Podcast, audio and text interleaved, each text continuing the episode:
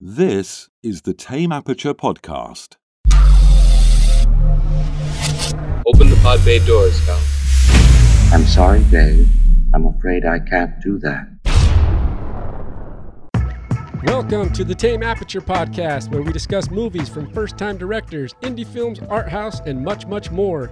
Today on the podcast, we dive deep into the 1971 directorial debut, Play Misty for Me, from Hollywood icon Clint Eastwood, starring Clint Eastwood, Jessica Walter, and Donna Mills. A brief fling between disc jockey Dave Garver an obsessed female fan, Evelyn Draper, takes a frightening and perhaps even deadly turn when a former girlfriend, Toby Williams, enters the picture. Play Misty for Me premiered in October 1971 at the San Francisco Film Festival and was widely released in November. It was a financial success, grossing $10.6 million at the box office against a budget of only $950,000. I'm Gabe Vienendahl, filmmaker, film instructor, and movie enthusiast, and along with me is Alan Martindale, veteran podcaster and editor. And back from the dead, we have Brandon Richardson, owner producer at Glamati Road Pictures. Thank you to be back. I'm glad to be back from the dead. It's good to have you. You're alive. Where Yeah. you been? You're alive.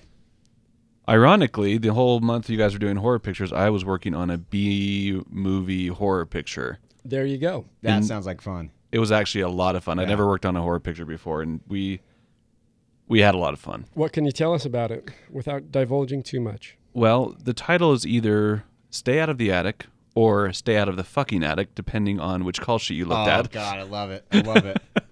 I'll be, y- give me a ticket to the premiere. Um, It's done. Oh, I'll be first in line. it's done.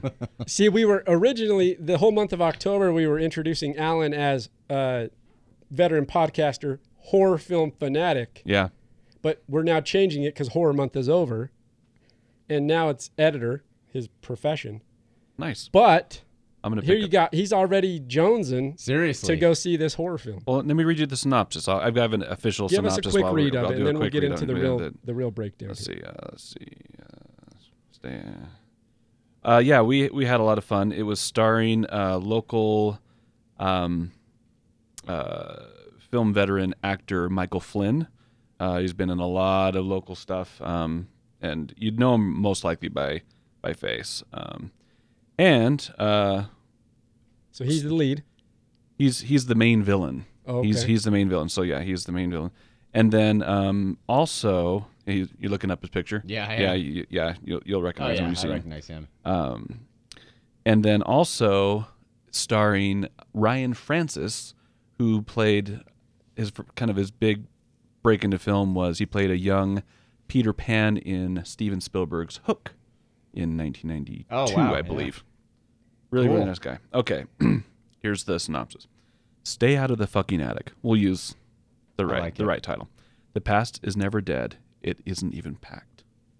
A diverse group a diverse group of ex-cons turned movers are convinced by their creepy client Vern Muller to pull an all-nighter for a generous pump bay for a generous pay bump. As the night progresses and rooms are cleared, they slowly uncover the horrors that exist inside this his old Victorian mansion, which include booby traps, human experiment, human experimentation, Nazi monsters, and more. Will they survive the night? Nazi monsters. Nancy monsters. Yes. Uh, Oh, I'm dude. I'm there. You're- I'm Alan, there. Alan's in. Seriously. There's the- I'm, ar- I'm already sold. I Yeah. love it. I Let's love see. it. it was a lot of fun. Let me see. Oh, sorry. I like that picture. Yeah, we had, Fun. we had a lot of fun. Well, welcome back. Thank you. Now we're not doing horror month anymore. You missed Well, it. That, was, But- that was the bookend. That was The but bookend. yep, exactly. But uh, this movie we're going to talk about today still has some elements of, of horror. You could classify it not in horror, but there's a thriller element sure. to it, Suspense. and uh, there's definitely a monster in there, and we'll get into that. so we're, you know, the reason I let me let me set it up this way, which is, if have either of you seen this film before? No. I'd never even heard of it. Yeah, Okay. either do- either do I. This is why I set it up this way. So we're getting back to our roots, Mm-hmm. the traditional roots, at least initially when we started the podcast, were first time film directors. yep. And I thought it'd be fun to take a film from somebody that everybody knows. Mm-hmm. You know, somebody Clint Eastwood, of course, starting his career as a as a huge actor and growing into be a huge actor, and then also eventually moving into directorial, you know, directing features. and and so this was his first one. I thought it'd be kind of fun to see where his roots began as a director, and so we chose uh, Play Misty for me. I had no idea that his de- his directorial debut came this far back in the past. I was kind of surprised I too. thought it was a more recent, not recent, but I thought it was in the last twenty years, or like so. '90s Yeah, kind of. exactly. Yeah, that's kind of what I thought I had too. no idea that it goes back to the seventies. Well, he always had ambition to direct, and if you look him up and do some of the research that you can find online, his one of his main drives after acting for so long was always to get into a position where he could put his own projects together, and that was always one of his kind of aspirations. Didn't he own the So- production company that produced this film? Yeah, so Okay. he he ended up starting a production company, and um, this was one of the initiators to that in, inside that production company to start his first film. But he always had that that bug, Yeah. and um, what he said was, when I was doing some research, was he was what he would do is, as he was an actor coming up over the last 20 years before this, on in TV, and then of course the famous spaghetti westerns uh, of Sergio Leone, but as as he was an actor, he would always study on set. So a lot of times when you're on set, and you guys know this, but when you're on set, actors go back to their own little space, whether it be a trailer or somewhere outside of where everybody else is. And he had mentioned that one of the things that he learned early on was that he would just stick around and he would observe what people did while they were setting up lights, while the gaffers were out putting things up. He'd ask them what they called it, you know, what's an HMI, what's this thing, how do you do the sound this way? And he would, he's like, that was my film school. Yeah. And I wasn't interested in going back and sitting around rehearsing lines because I had put in enough work already that I've already rehearsed the lines and I knew them pretty well. And so I just, I would just study the set. And he's like, after so long of that, after 20, you know, 20 years of that, I was ready to go put my own project together. Hmm. And Interesting. so that's kind of the inception of this. And now you look at the movies he's done now, if we jump forward a little bit, like some really great movies, you know, over the last, you know, 10, 15, 20 years. Million Dollar Baby, Gran Torino, Right. et cetera, et cetera. But this is where it starts. It all starts with Play Misty for Me, 1971. So, never heard of it. Either you hadn't even heard of it or, or watched Nope. it. Give No. me, and we'll get into these and we'll walk through the film. We'll, we'll kind of walk through the scenes and talk about the performances and the actors and the characters. We'll, we'll analytically break it down. Alan, give me not your, your rating yet, but that's too early. Okay. Give me that first impression when you watch the movie. Um, well, first of all, I, I, I gotta say I'm not a big fan of Clint Eastwood directed movies, and it's not because I think technically they're phenomenal and they're Yeah. they're l- legitimately good movies, but they're so goddamn depressing that I, I seriously I have a hard time with it. It's like ever since I saw I think it was Mystic River, that was like, and I saw a couple more, and I'm like I can't, I'm done. I can't I can't do it. Mystic River is one you walk away from just feeling really shitty. because it sets it up as if it's going to be a really good like comeuppance. Get, there's going to be justice. It's going to be a satisfying ending, and it's not at all. And I was just like, "That's I can't do it. I can't do it, man. Like it's they- they're just they're too depressing, and that's saying something for a horror fanatic like me. w- But it's too realistic. They're too well made almost for me to really enjoy the films for what they are. And see, and, and not to, to get off tangent, but I love Mystic River for that reason. As a parent, it hits hard, Yeah, real hard. yeah. And the acting in that movie Oh, is it's insane. The cast is the cast is Unbelievable. incredible. he's always been able to pull in this and and this is one thing that stood out to me re, uh, rewatching this film because I hadn't seen it I had seen it years ago studying film at the university and I think it was recommended to me by one of my professors for some reason I not I don't remember what it was and I remember watching it going that was really a shitty movie So you forced us to watch it. And then, well, no, here's the thing. yeah. So I was like, you guys should watch this movie, man. Clint Eastwood's first film. But then I rewatched it, and my whole position's changed on it. And there's still things that I don't love about it, and we'll get into those. But the position that I had before, it's funny how you grow and you you you see things differently as you kind of just mature as Mm-hmm. a person and as a filmmaker. But um, so initially, not a, going into this film for you, like not a big fan of Clint Eastwood and his his directing style and some of Mm-hmm. Right. the things that he's done in in, in the in more recent more yeah. recent times. A- And it's certainly changed since since back in and back in the day in this debut. Like it's it's a much different movie than, from him than you would see nowadays. But Oh, for sure. It was. Uh, I didn't know what it was about. I, I watched the trailer and I kind of got the gist of it, and it was okay. It was okay. Like it's. I, I can see you know why people could enjoy it, but I can also see why people might think the total opposite of it. yeah. There's some Okay. moments in there I'm like, oh my god. Well, I'm interested to get into some of that and break it down and kind of get a, a more a more detailed opinion from you. Jump it over to Brandon and ask you about the film. Those initial kind of got Alan's perspective initially as we set it up. As we go into this analysis, where are you sitting and what was the first impression of the film? Well, I did not watch the trailer. I decided to just do just naked, just straight up. That was you know. probably the smart move. Um, but I guess the kind of the overall impression of the film, it's it's. I guess I didn't really see the point of it, like what was he was trying to say with it, really necessarily.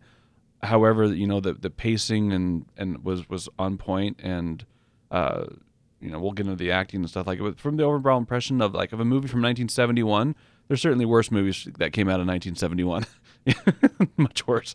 Um, but uh, I mean, uh, cinematically, it was great. It was great. You know, I mean, there was a lot of big sweeping vistas, and I, I kind of like those big, you know, opening helicopter shots and all that kind of stuff. So I mean, What's your what's your stance on Eastwood my stance on Eastwood directorially?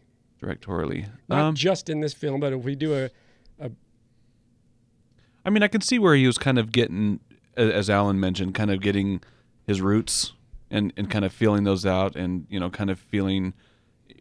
I mean, it's it's got to be difficult to direct yourself in a film and and and not be able to, I mean, especially since he's so predominantly in the film. I mean, he's in nearly every scene that, that I can think of. Um, maybe near the end, a couples, but. Uh, I mean, not really a technically challenging movie to make. Um, you know, pretty much all the same locations, not a lot of, you know, that sort of thing. I think a lot of it was just trying to set up, uh, really just trying to get a phenomenal performance out of Jessica, to be honest. I, I thought she killed it, but I mean, that might be attributed just to her natural acting ability or. Yeah, f- as But- far as like a your, your first film, it's it's a fairly simple, like only a couple setups. Yeah. like, I mean more than a couple, couple locations, couple characters, and that's about it. Yeah. Yeah, Not not really a diffi- technically difficult film to- to, Right. pull off. but do you But- like Eastwood? Do I like Eastwood? Alan's Um, come out right out the gate just saying I don't like him, which is good because I like that I've I've liked that stance. I've liked a couple of films he's done, like more Name than others. one. I did like Million Dollar Baby. Okay. so depressing. It is depressing. So depressing.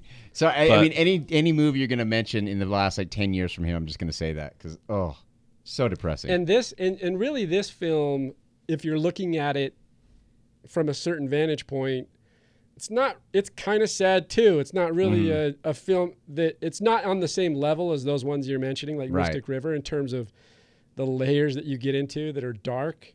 hmm But this film also is not a happy film no, by any means. despite It- the music that's playing constantly throughout. and the- that's a, let's let's get into that real quick. So we'll we'll we'll jump into it from the from the opening uh, the opening scene. Uh, there's some music playing. It's him basically driving a car through Carmel in California down Pacific Coast Highway. So these beautiful vista shots, aerials, and they're really actually quite nice. They're just kind of, and the music and the tone, and I have to say the font type, the lettering of the movie title. Yeah, yeah, Yeah. yeah. that, Felt like a Saul Bass bright type thing. green- and just- immediately Yeah. felt like a 1970s film, which it should, Mm-hmm. Mhm. and also felt like it had an upbeat tone to it. I Right. thought I was getting into a comedy, to be Overall. honest. yeah, it kind of felt like it. Yeah. Again, watching this film completely without knowing anything about it. Especially in those opening credits. Oh yeah, Yeah. I was ready for like the Love Bug. And You there's, know? th- it's funny how a, a font type will throw you off. Oh, absolutely. Well, You know that what I mixed with the with the opening music and and the he's bebopping his way down this gorgeous coast, and he's he lives on a house overlooking the ocean. I mean, it doesn't. It is dark though. I, I, I will say that. I mean, there's not a lot of bright scenes in the movie. Even like the, I, I mean, when it comes up to him on the porch, he's pretty much he's pretty shrouded in, in Right. darkness. I mean, for a opening For sure. right you know and I scene. did I did jump the gun because really before he gets in the car and starts driving down Pacific Coast Highway, there's an aerial shot that pushes into him yeah on the por- the back porch, Porch of of, that. Mm-hmm. his his girlfriend's house, uh, which is a foreshadow to the end of the film too, Mm-hmm. Yeah. and what's going to transpire at that exact spot. He's actually looking for this girlfriend. He's kind of she's actually been vacant or left for a number of months, and he's now coming back trying to find her and track her down, and he's unsuccessful. Then he gets in the car and starts starts driving around the town in in this small Yeah. little place up in Northern California. So, uh, yeah, but it is it's relatively dark. It's not like even though it's filmed outside and there's shots that are, you know, during the day and things like that. It's not they film it in a way that's that's toned down a little bit and there's a little bit of contrast to it. It's maybe not- didn't know how to use the f stop then because everything's Maybe not. because everything was at least like an 11 it was I'm it just was all his film goes to 11 so so he gets so he's looking for that and that sets up the real part of the story which is like him searching for this girlfriend and then he doesn't find her he's unsuccessful and he ends up getting around them it, it's discovered that that dave played by Cl- clint eastwood is a uh, a local dj and he's a local dj for the jazz the local uh, jazz station right so um he he's he's already he's kind of it for me and this is one thing i had a hard time with in the movie is one thing that's interesting about clint eastwood is like he's always clint eastwood yeah Yeah. No matter what. and I, what i mean by that is no matter what the role sorry He's got that stare. it's just that stare just the like look just that yeah there's not you're a whole pissing lot me of, off constantly Yeah. like, he's constantly pissed off there's not a whole lot of range in the emotion no no of there isn't his character I just kept thinking Dirty Harry the whole time. right That's just the whole time. I'm like, this is Dirty Harry. He's he's Filled playing in- Dirty Harry. filmed and released in close proximity to this film Right. I'm to not this sure movie. which one came out first. I But, can't remember which one came out first, but they're right next to each other. Right. I, I think Dirty Harry was first. Because I think that might have given him a little bit of clout in order to get this in the Could, director's that'd be seat. my guess. That'd be my guess. yeah. So Anyway, Alan's on it. I'm looking. I'm yeah, Looking it up. I mean, I don't know which one came out first, but the I have a hard time already going. I had a hard time. It's funny because you can pigeonhole and stereotype actors, of course. Sure. I had a hard time getting past the fact that he was a DJ. See, I, I, I, I really, I mean, I'm, I'm big into radio and podcasting and all that kind of stuff, obviously. So I kind of like that because he, he walks in the station and he's got the, the, the, uh, his, his DJ buddy, and that guy is just rocking it on the mic. Like he is just, he's got a cadence going, he's got all the lingo going, he is just killing it. And then Clint Eastwood gets in there and he's like, "All right, we're gonna, uh, we're gonna play some music now." Gonna do It's just some, like, hey, okay, Some soft, sultry. exactly, yeah, exactly, Make my read day. some poetry. exactly. So you didn't like that he read poetry for his. For I his liked gig? it. it. I liked it, but it was just a stark contrast to the guy who, the leading guy. But he gets to the station, and then it's established, like you were saying, that he's this DJ, and he does. But I mean, beyond the character, I like the idea that the character is a DJ. That's Right. Mm-hmm. cool, kind of. A, char- that's always fun. If you look at other movies that are that have DJs or some kind of radio personality, like you can do a lot of fun with that character. sure. But Eastwood is Eastwood, so it doesn't like you're saying it doesn't quite. Right. Right. That dude's he's popping, he's going. The first guy, you know, his his contemporary, he hands off the mic to Eastwood, and, and then it's just like. Right. Exactly. Energy just sucked out of the room. Yeah. But uh, Dirty Harry and It came out after. oh, did it Bo- guessing. same year? Same, Oh, year. same year. So I don't know which one came out I first. got you. This one came out in October. This came out in right? October, so I'm assuming that Dirty Harry would have. I would have. I would anticipate that Dirty Harry was a summer movie. is a summer movie. Yeah, That'd be my guess. that'd be my guess too. So they come out in the same year, but but we'll get back to play Misty for me. So he's in this. He is. He just. There's something about the way that he. I, I- I'm not really overly interested in his character uh, immediately because because he's just so he's kind of a douche. straight laced, and he's kind of a he kind of is a He's total douche. Yeah, He he's kind of a is. douche. right. What Total what douche. what stands out though and makes you say that? The I- I- interaction. I, guess I guess sort of the interaction and is just his kind of willy nilly attitude towards uh, uh, what's Jessica's character name again? Evelyn.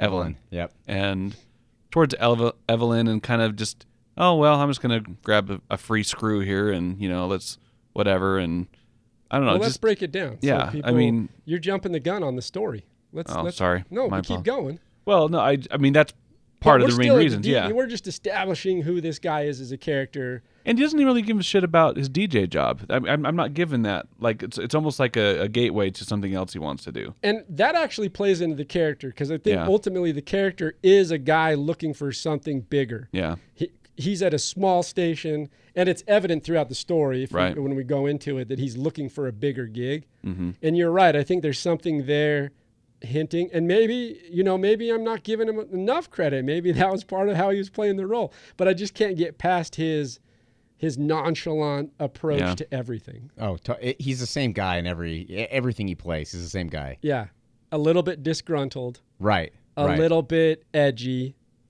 Um, He's got some demons. yeah, He's got some skeletons in his closet. holding on to something. Yeah, for a little sure. squinty. little squinty. Uh-huh. a Oh, little. Now keep in mind, uh, look, paint it however you want, because I think we're all painting it the same way. Clint Eastwood is an icon, Oh. oh, for sure. For No, sure. there's no doubt. not just like a star, but actually when it comes to Hollywood, you can literally paint a silhouette of his figure, and people would go, "That's Clint Eastwood, Yeah. icon." Yep. So even though we're kind of bashing him a little bit, which is fine because the character is what it is, like I still say that with a little bit of humble regard to hey, this guy is a is a Hollywood icon. He is a Hollywood- Hollywood icon. But but going on, he is kind of he doesn't really not really interested in this role that he has too much because he's trying to, for something bigger. Mm-hmm. He, he's he's looking for something bigger. He goes to the he ends up going to a, a local bar, and his buddy works behind the bar. And by the way, that's director Joel Siegel. Yep. Yeah, so And he had directed him a- in a few Oh. yeah, things. they had, yeah. He, he had done a lot of things with him. And I read an interesting uh, story about how um, Clint made Joel, the bartender, do 11 takes. oh, and yeah, I And read this then too. after the 11th take, he goes, okay, guys, put film in the camera. so I thought that was kind of funny. They had a little, but he, he was not only uh, d- uh, someone that, that Eastwood, l- he, they weren't just partners, but actually he looked up to Joel Siegel from Mm-hmm. a directorial stance. And I was, do, as I was researching, had a lot of admiration for him because th- he had directed him in a lot of previous roles in a pr- previous movies. But he's behind the counter. He's running the bar. You can tell there's he's getting free drinks. Say, put it on my tab, that kind of stuff. But it's after the show's over, and he's there, and he ru- uh, he's he sees a, a woman in the bar, and this woman is Jessica Walter, and her character's name is Evelyn Draper, and he they try to they kind of they kind of snag her into uh, showing interest. She's there waiting for someone else. That person never showed up. She comes over eventually and starts to garner some interest in Eastwood's character. Well, and this is well, the part that I. game. What, oh, go ahead. Sorry, I was gonna say with the game, like they've obviously done this game before. Yeah. it's Yeah. the it's the hey, play this game for me because I want to bang that chick over there. Yeah. Game. Yeah. Yeah. Because one thing they always they mention, he's like, I'm freelancing, and Yeah. what that means is like he's just he's he's taking every chick he can. Yeah. Yeah. Totally. But this is the part where I'm like, holy shit, that's Jessica Walter. Because Yeah. I don't know Yeah. her from anything other than, than Arrested Development. and Archer. Yeah, And she's the same character in Uh-huh. that. yeah, And so it felt a little creepy. I'm not going to lie. It felt like watching an old woman be a seductress. Like it was strange. It was strange because I don't I could I could only see her as Lucille Bluth. yeah. That's it. Well, I think anybody our age, that's the immediate Right. Right. Right. uh, go-to. I wonder. Oh. I wonder how she. wa- I'm. gonna- I want to look up what old she was when she Oh, made and- this film. Yeah, Yeah, she good- made the movie. Yeah, because call. now I, I now I'm curious. But he goes over. She comes over to him. They hit it off. Is she? cra- Do you know imme- what? di- Was there any indicator that she's crazy? I, I didn't see one. Again, I went into it blank. I just thought it was not till later. Yeah. I don't I don't know if it's if it was the trailer or cuz the trailer didn't really explain who's crazy and what's and what's going on, but I to me it was like, well, she's obviously there waiting for him. Like she's the misty chick. I already y- you know, that was telegraphed in. I could see that. So, you know that something was a little weird where you know she's striking out guys are striking out all night is what the bartender said and she comes up to him i mean you could tell what was going on but a- as far as could you tell she's crazy i don't think so I you don't could thi- tell she had an ulterior motive Yeah, I agree. I don't think you know she's crazy, but what's interesting now, knowing what we know, is that you know that she is indeed waiting for him. She's Right. She's the one. And and one thing we neglect to mention, of course, which is cr- pivotal pivotal to the story, is that before he left for the night for for after Oh, doing yeah. the gig, she's one that always calls in and says, "Play Misty for me." right And so The titular phrase. Yes. Right. Exactly. Um, so that's always we, we need to we need to make sure people are clear with that if anyone hasn't Yeah. seen the film. She is the 30 year old person. She was 30. she was 30 when she made Okay. the film. When the f- film came out, so she probably filmed it when she was 29. I thought she was cute.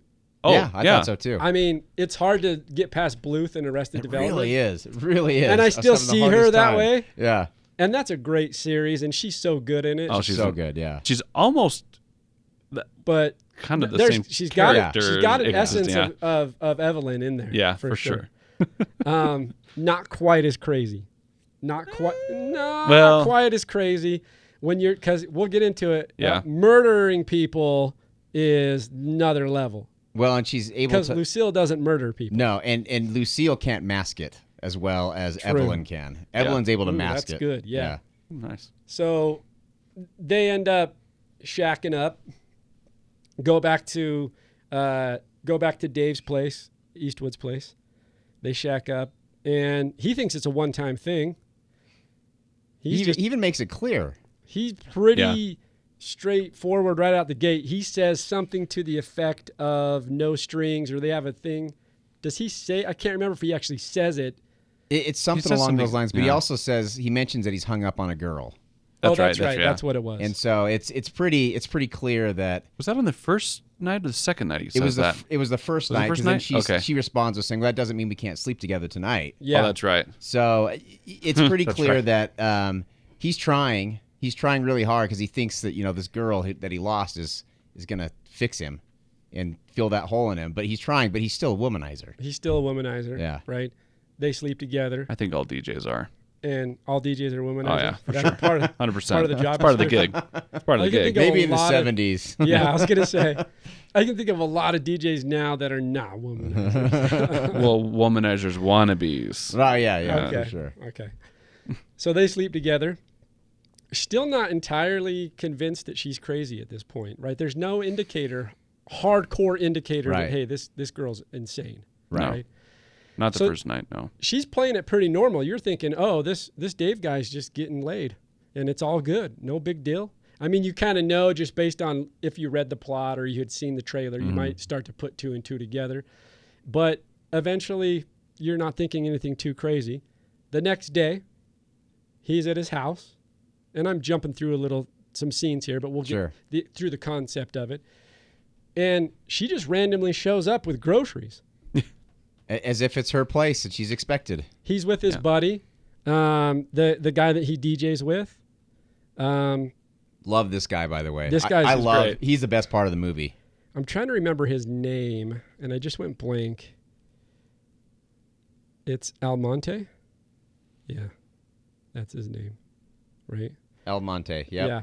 And he's he's they're the DJs at the station together, and they're there talking, and he's talking about how Toby, who's the other, who- girl that he's really interested in, is back and all this kind of stuff, and then Evelyn just shows up with groceries, and I think at that point I started going, that's okay, something strange there. Right. No, do we have any stories to relate to this, Brandon? Well, Crazy girls? yes. I think Yes. everyone's got a little bit of. I think everyone's got one. Everyone's got at least one. You know who you are. So well, they probably don't. Times. Yeah. Right. they have no idea. at this point, and he kind of calls her out. yeah. Yeah. Uh, Pretty Dave- hardcore, too. Dave calls her out pretty hardcore. Like, He's like, what are you doing? what, was like- what are you doing here? Like, what the hell's going on? Uh, what if that was with another woman? Yeah. yeah.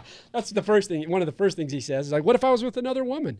And then she plays into this character so well. She really does. Why though? What is it about the character? And there's something in here, not th- necessarily the dialogue per se, but there's something in the way that she responds to his. Uh, she that plays into it so well. Well, Do it's you remember almost how like- she responds? yeah. Well, I can't remember what she says, but it's just like the look on her. I remember the look on her. It's like this incredulity. Like, wait, well, No, clearly, here's what she does. like, well, I that mean, but- too. but just- I I'm agree. just saying this- Yeah, yeah, yeah, yeah. absolutely. But the thing that what plays in this is where I knew she was crazy. the groceries were one thing Right. because you're like, oh, that's kind of weird, but maybe like Maybe she's just being nice. exactly like Yeah. I'm Yeah. serious. Like on that first, I mean, you did just have sex, Right. and then they're trying to be cordial and nice, and maybe just like, hey, let's have dinner. Let's actually try to understand and know each other. But when I knew she was crazy is when, and her acting so good Oh. because she goes, she and I don't remember the exact line, but she's like, well, if you want me to leave, I guess I'll just leave. She played this reversal because after he Yeah. got Thi- heated up and angry, she's like, well. Okay, like this, you know, like the the the uh, the pet that's the, It's the dog that's so- been beaten. You know so what I mean? manipulative. So Yeah. And And manipulative. it's like it I mean everyone has had these situations, right? Yeah. I, and where it's maybe not like stalker. I've never had a stalker, but you had people that it's just like, what? No, no. Yes. What are and you it doing? just kind of brought back those feelings. She did it so well that you can see the manipulation, Eh. and you just cringe, like, "Oh my god, that is the worst." I, I know what's happening right now. as soon as she plays the poor puppy, Yeah, and then he goes, "Well, maybe I'll j- okay. We'll just maybe use a phone next time." right. And then all of a sudden, they're kissing again, and he's like, "I gotta, I gotta stick it." Yeah, he's got you, man. He's like, so she, but that's when I knew for me, like, th- this, this, th- this girl's crazy. Right. See, I didn't. I didn't think she was crazy at that point. I thought she was just that girl. Yeah. Still at that point. I knew. I know. I know you knew, but Oh. I didn't know. There is a seriousness in Gabe's face right now. I didn't. I didn't know at that point. I just thought it was that girl. Oh. Your intuition fails you. Yeah. You are a, you are not a master Jedi. Apparently, I'm not a master Jedi. That's a bummer, man. That's Y- cool. You got to be on the alert. You never know. These cycles are popping up. Maybe everywhere. you're just too nice. Maybe that's what it is. when she freaked out over that, I don't remember what it was, but she did. She had a moment where she just lost her shit all of a sudden. That's when I was like, ooh. So it wasn't then. It was later. Yeah. So what ends up happening? They they sleep together again. The next- again. again. He can't resist. he apparently loves Toby, Right. this other girl that we haven't met yet, by the way, Oh, that's right. Yeah. in the film. However, he just keeps sleeping with this other woman. And this is why I say he's he's kind of a douchebag because it's it's like he doesn't understand that there's another option. It- It's it's like well she, yeah she's here of course I'm going to why wouldn't I? And it's like no dude you you have you care about this other girl you're trying to change you're trying to and we find out later that this is an ongoing problem. This is your opportunity to say no. You know like there's another option here. God bless the 70s. exactly. you can't say no. Not in the can't se- say not no. in 1970 fucking one. You don't say no. You're like, okay. Have you had your shot? No, whatever. So you're saying story wise, as a character arc from his perspective, from Dave's perspective, he should be able because he he he really does like Toby. right right. So, but he's still drawn in He sexually likes to the this attention. other woman. He right? likes the attention. It's he likes still, to be it's still loved. a, yeah. a willing and wanting woman. Yeah for sure. So it's hard for him to say no. right But from a character perspective, you would hope there'd be a little more resistance exactly. because in that scene when she brings the dinner or the food, the groceries, and then at the end of that he's like, "Well, let me get some wine," and you're like, eh. "Now you're now you're really like you're saying you're playing into that Right. yeah. way differently than maybe you should." Exactly. So they end up sleeping together, and then the next day, uh, we find out that um, that he we we we meet Was that when he goes after the girl in the sweater? yeah because we Okay. we meet now. There's Or did I miss? no that that's it. Okay. we meet Toby.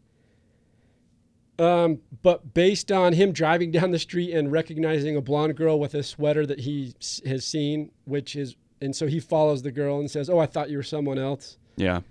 and then that leads him to Toby's house. And this is a girl that Toby is now roommates with. She's basically rented out her her house Yeah. or a room in her house to this girl. And and so he goes so now he knows that Toby's back in town. Right. Because up to that point in the story, the idea is that we kind of get uh, potential insight that he liked this girl, We didn't meet her. We haven't met her yet. Now we meet her. And there's this interaction between the two of them. He goes and hunts her down and goes to her house and asks where she was. And she's very kind of s- a little bit standoffish and uh, Half answers. half yeah. answers. Uh, doesn't really explain where she was or where she's been, but she's been gone for quite some time, or at least a little while. Um, but he asked her if they have some time, and they go out and start talking and and catching up. And this is where we get a little glimpse into his character that Yep. this womanizer it has was a problem. Mhm. Wi- be, also between him and Toby, like he's been sleeping around for who knows how long and has never been able to stop this. Right. He's a sex addict. For sure. For that's sure. what people call. That's what you call him nowadays, right? Yeah, for sure. For sure. So it's just all discovered. But this scene's kind of weird to me in the way that it's edited. Did you notice that?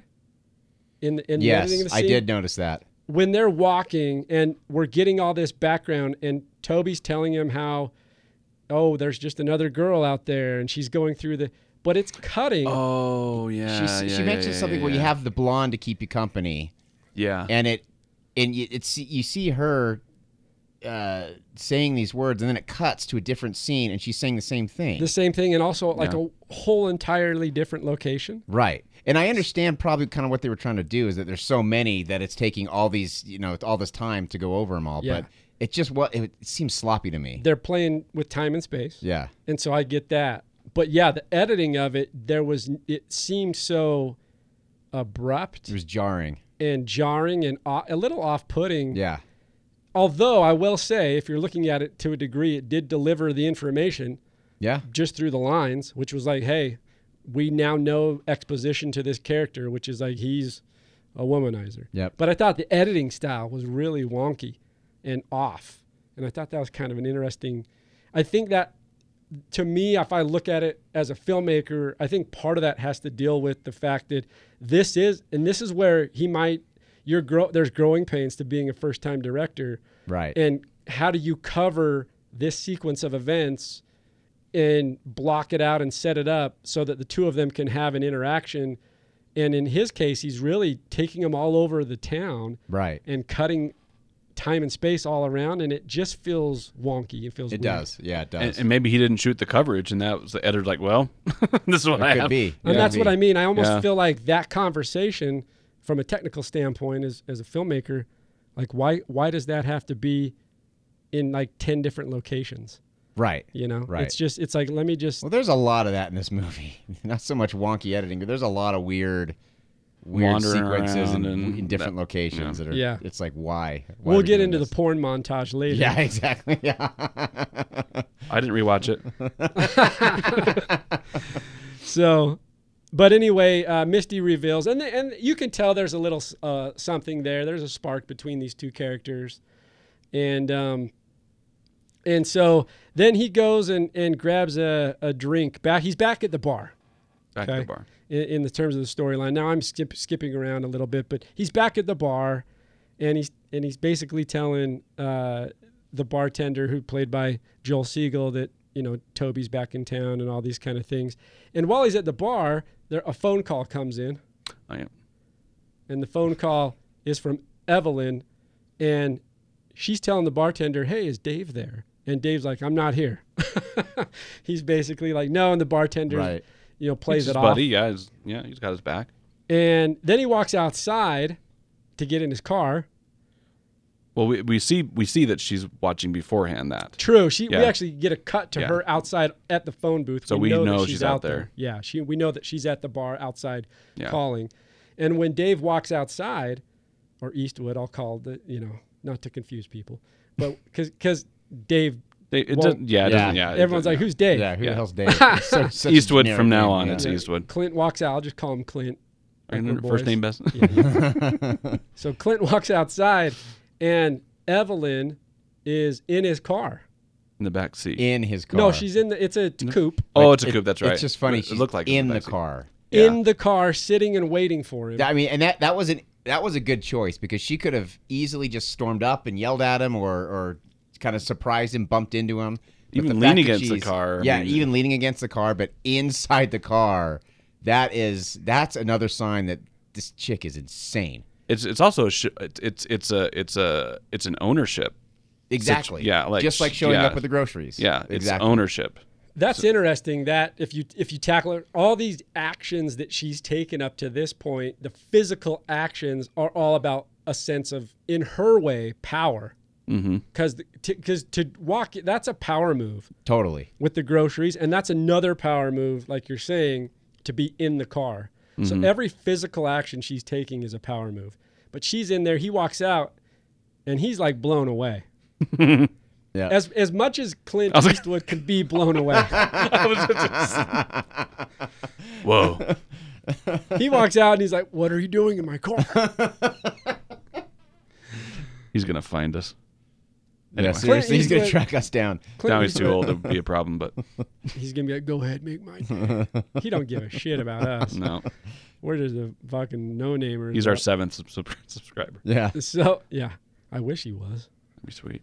Um, yeah, so he's, they have the conversation out there, and she takes his keys. No, he gets in the car and he's like, "I really gotta go. Oh, that's right. That's right. Let me get get me out of here." And she's like, "Okay, well, I guess you have things to do." And then it does a, a cut to an insert shot of her grabbing his keys, pulling him out of the ignition, and jumping out of the car and waving him and like, "Come here, boy." I thought she was gonna throw him in the bushes. that's yeah. what I I thought. thought for sure. Yeah, but Or it's the worse ocean. than what she does because she- Absolutely. she starts taunting him like a dog. She's jingling the keys. She and go- thinks it's playful. yeah, but she's going, "Come here, boy." Right. Cutesy and right, playful. right.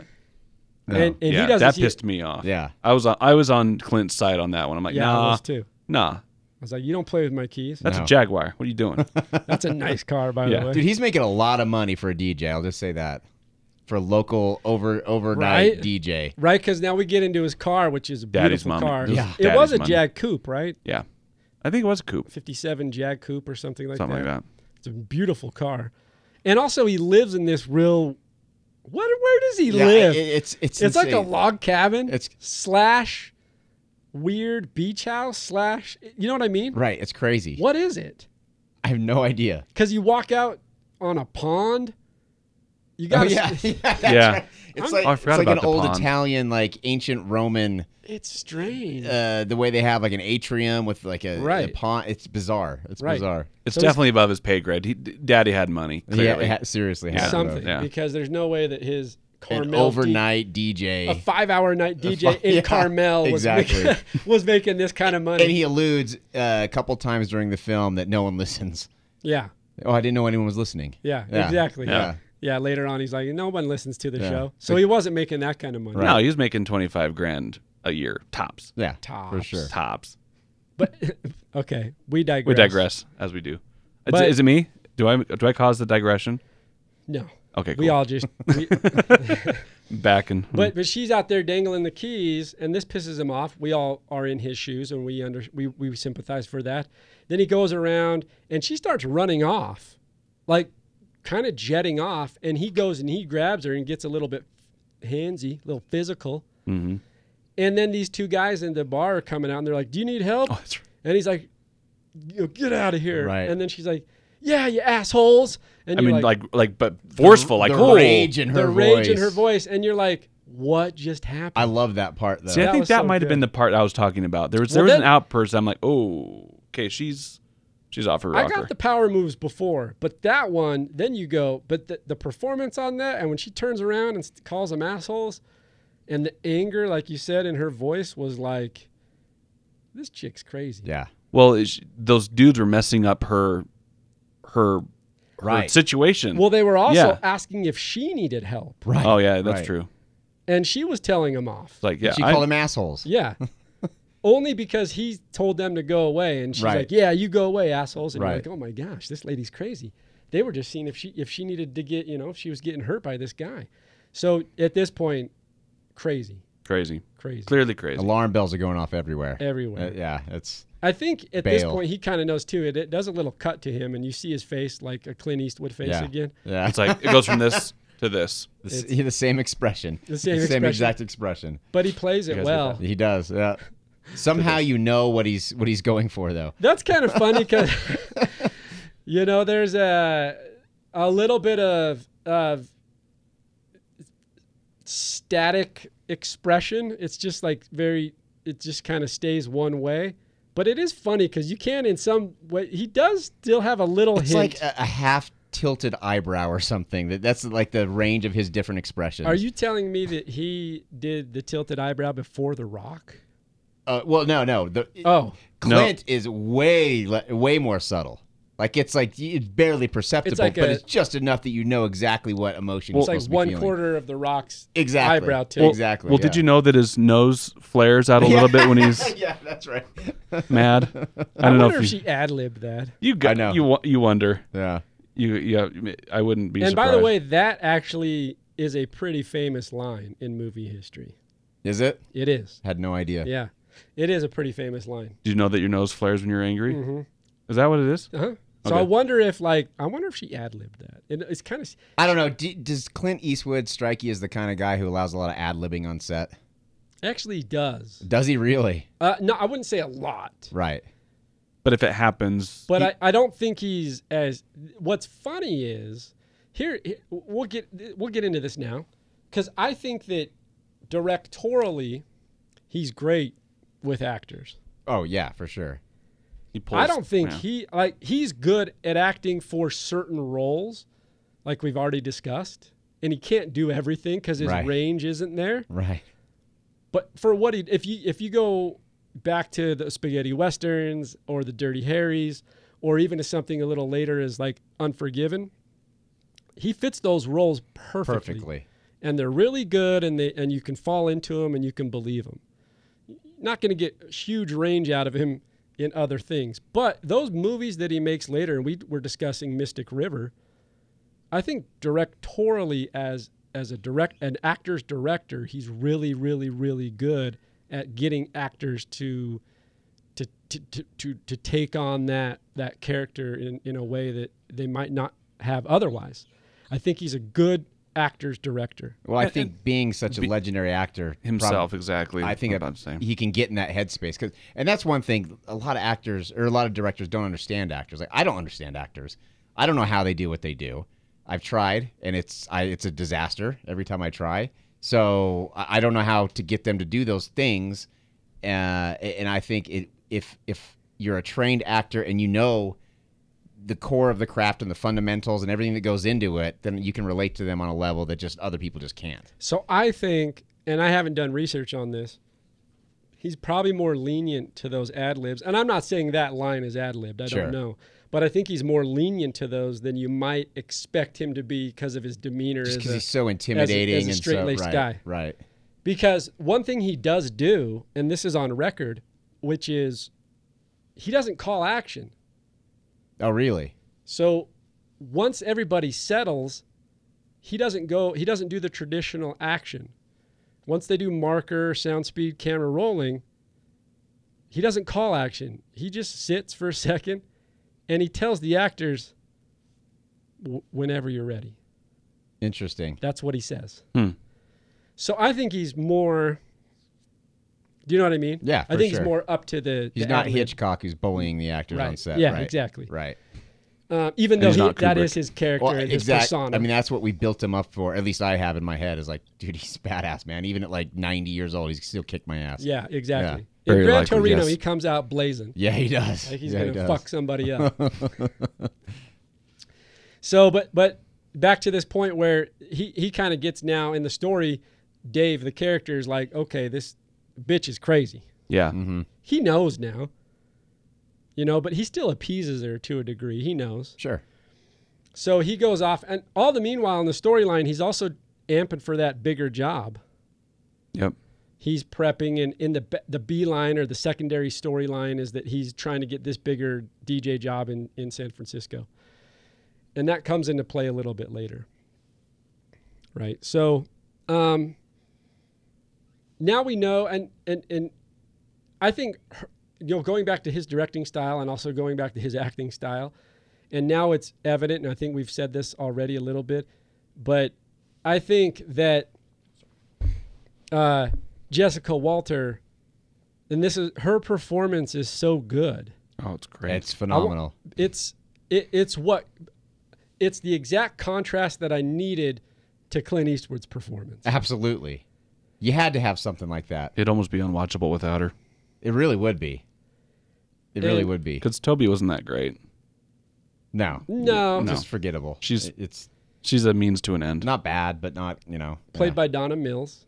Sorry, Donna. But And but, I you weren't. agree. I don't think, and it's also how the character is written. I mean, look, the character of Evelyn is fun to play because there's power, there's schizophrenia, there's crazy. You know, like there's a uh, a- a- a- an altitude to it. Like you can keep going up and up and up and up because there's so much complexity to that character Right.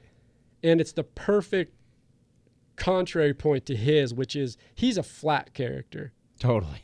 No, and I, I don't mean just his performance, but Sure. like, a- as a character, Dave's flat. Right. There's nothing complex about Dave other than he likes sex. Yep. Well, what man doesn't? Right. I don't like. I other like than sex. Brandon. You know, I'd ra- I prefer not to. I prefer. But well, and, and we were kind of talking about that with Jack Nicholson in The Shining. Is do you got to be a little crazy to play that character? Like, do you have to have you have to have that in you? And this is you know me, my ignorance for acting. I, I don't I don't know how you get in that mindset unless you're a little bit like that. Unless you have it in you You know, somewhere. what's, w- you know what's interesting? I've thought about this a lot. Not a lot, but I've thought about this because I have huge admiration for actors. Love Yeah. actors. I'm a I'm a I'm a d an actor's director. Oh, not because I act, because I suck. Mm. Mm-hmm. But I love. I'm I- almost out of. It's not envy, but it's out not, or jealousy.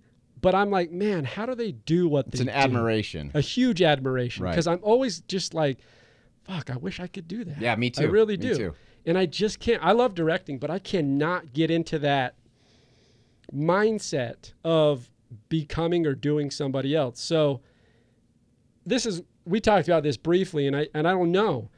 I, I just think she's a hell of an actor on this in this case. I just think I don't know that there's really anything there that, and I don't know her Right. Right. but like indicates to me that she's actually got a little spark of, of crazy. but it's just the way she turns, and, and that's just the think- thing.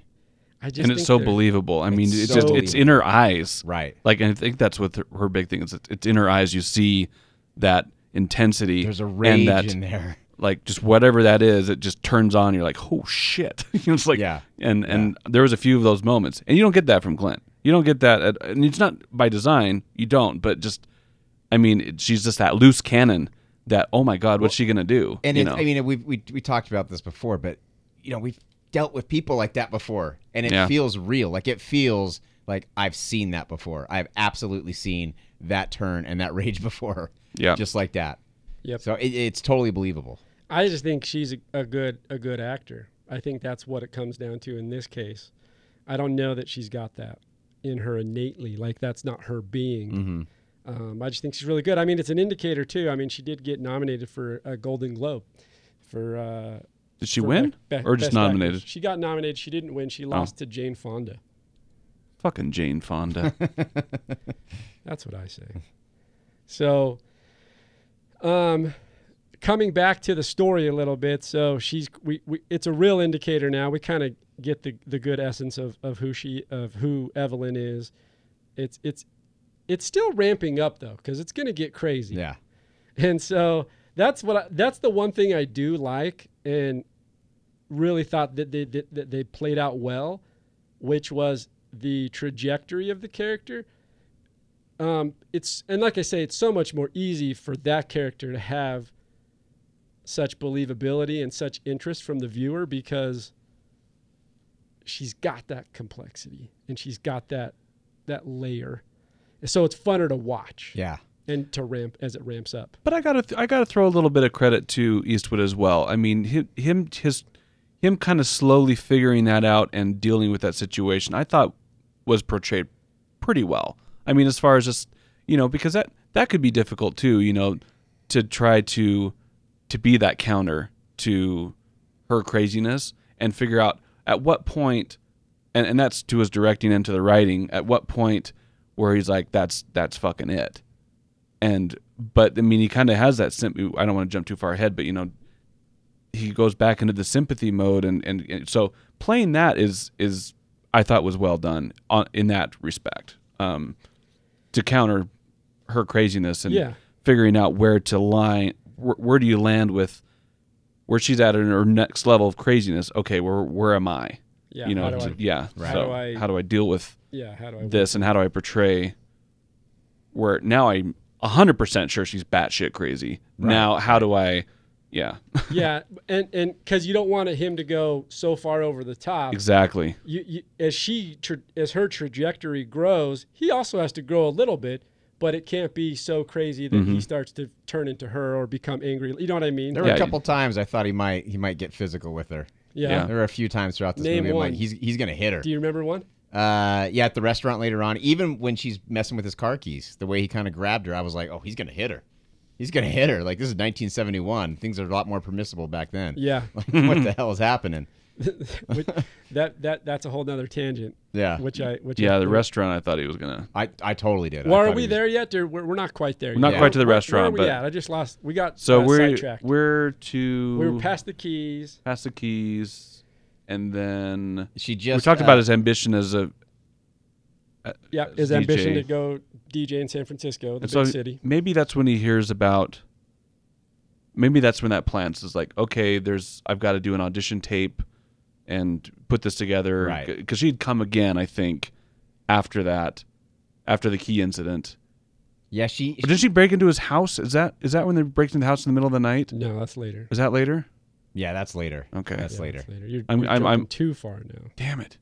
I thought that was the one where, because he had met up with Toby. He met up with Toby the night before. Am I sure? Because then, then that night she, because he he meets with Toby, then he meets with her again. And I thought it was right after that. He comes. She comes into the house, No, wha- wha- and like I th- well, first- assuming she was sleeping with you're, another you're, woman. You're way off base. I'm. but thank you. fucking do your homework. I did it. I just don't remember. So no, but what happens is after she's doing the key exchange and they're having a little thing, he drives off. But you got to remember what she was dressed in. Remember what she was dressed in? She had the uh, it was it was kind of like a raincoat. You know there was nothing on underneath. Oh it. yeah. yeah, yeah. that's right. That's right. So she was there for a reason. yeah. She's dressed in that because he leaves. They find he gets his keys. Finally goes. He's gonna go prep his material for this gig that he's trying to get. He gets home, and then she shows up at his house, That's right. Still wearing the coat thing. still and wearing the then coat, and then that's- she sheds it like, "Hey, Yeah. I'm." And then he l- sees a naked woman. And he's like, "Come inside." Well, first. Well, no, yeah, I was saying. At I first, thought he was he's- gonna throw her out. Like I thought, he's like, get inside so the neighbors don't see you. And then I That's- thought he was gonna throw her. I had no that that's there's that's just individual interpretation because I was like, Well, he does kind of look around though. He's like, "Oh shit," you know. he was the- worried about yeah. the neighbors seeing Yeah. for sure. Yeah, yeah. For sure. But but then it's like, dude, she is. Ins- stop it. Yeah. At this point, you're just bringing it on yourself. You got to stop screwing her, man. Like, i i i after what just happened, you are still going after this woman. You're still going to sleep with her. I don't know what to tell you. This is where you. you it's That's when you're personal thinking with the wrong responsibility. head. Right. Yeah. Right. I mean, there's just no brain up top at this point. It's gone. yeah, because the next day, uh, she invites Dave to dinner, right? And what does he reply with? I'll call you. I'll call you. So he's trying He's trying to, to. He's trying to ghost her. He's trying to ghost. He's trying to- he's trying One hard. hundred. He's Yeah. like, okay, I'll call you. I got you. Yeah. Yeah. Exactly. Ghosting before it was cool. Yeah, Exactly. Yeah. That's Eastwood. Then he goes t- back to work, and this is where he's working on the tape for uh, Madge uh, Brenner. Madge is the lady that's gonna uh, potentially offer him the job in San Yeah. Francisco. Um, she's a radio station owner. Uh, and then and then she and then ends up, what ends up happening is Evelyn calls Dave a few days later, and she kind of has this weird interaction with him about forgetting their date that she set up while he said he would call her. He never really committed to it Yeah. Right. Yeah. but she called and was like, you know, you stood me up. And Dave's like, well, what the hell? I said I'd call. I didn't, Yeah. you know. So that's that's end up that's that's that's basically what what ends up happening there. Um, I'm missing something here. I'm gonna and we're gonna edit this. Well, there, part. there's also the, the part where um, the neighbors outside. I don't know if we skipped over that. Oh, and sh- when It's in the middle. It's like early morning. The neighbor comes outside. He's like, "Hey, Like, we're, people people are talk- trying yeah. to sleep." And like, she people are trying to flips talk. out Yeah. on him. She goes, "People are trying to talk." And she starts honking the horn, and that's actually where I actually saw a little emotion out of Clint Eastwood. I believe that's the first encounter, the first night of sleeping together, or is I- it the yes. night after I they think it- I- had dinner? I think it's the night where she showed up with the groceries. with the, The night following the Yeah, I groceries. yes, think so. yes, I think yes, so. Yeah. Yeah, because I'm getting twisted on mine too now. Although I, I think it's Your after homework. she yell she calls those guy guys assholes because that was like a trying to little- carry a podcast Yeah. here, all right? Fucker. I think it's after she she called those guys assholes because I remember when she called them assholes, I was like, holy shit. But later on, that just escalated with the neighbor because Yeah, she's because- like laying on the horn, she's screaming at him, and Clint Eastwood actually shows a little emotion there, like what the fuck, yeah. what the fuck, and it, it's the first time I've actually seen him, at least in this film, actually kind of go over the top for him. He had, Yeah, he had that's two right. eyebrow twitches then. And definite nose flares. Yeah, exactly. His Definitely knows eybrow what- twitches twice. Yeah. Actually, now I've we never know noticed shit the is nose flares. serious. oh man, that's funny. So okay, so then I'm just doing a little refresh. here. you're fine. So see, I thought I thought that was a little earlier with the because when when she when he stands up for the date is is it that night that she comes then? So so here's what happens. Okay. So 'cause- this is where we're gonna pick it up. all right. So a few days later, Evelyn calls Dave to chide him to get upset with him for forgetting their date. And Dave's irritated. Then he's determined to tell her that the relationship's over. He like he convinces himself, "Hey, okay, I'm really gonna like tell this this girl that it's done, and we're n- I don't know what we're doing here, but I don't it you know it, it's not gonna continue." Yeah. Um, and then she's uh, she ends up she's at his uh, at his house, and Dave basically tells her to leave. Yeah. Right? Yeah. Or am I jumping now? See, I'm now I'm getting twisted. No, No, I think you got it. because this is where it starts to get dark too. Yeah. Because she's at the house, Dave finally tries to put an end to it, Oh, yes. Yeah. and she starts sobbing and crying and really expressing her love for him. And they've only known each other what seems to be a few, few days. days. Well, she yeah. even says to him, "Don't you love me anymore? Yeah. You don't love me anymore." then we He's like, know. I don't I never said And he's like, "I never told you I loved you." but this is that escalation that I loved Yeah. about her character. Sure. oh my god. Sure. When you think it couldn't get any crazier, she gets more batshit It crazy. just it, she's just convinced herself that all these things are true, and it's it's bizarre. and and finally she's like okay maybe she does that's where she does those reversals too because after he's like what are you talking about she goes back to saying like hey okay maybe it's best if i just leave let me w- go wash my face in the bathroom Okay, just just but she does just to make sure I'm clear on the scene.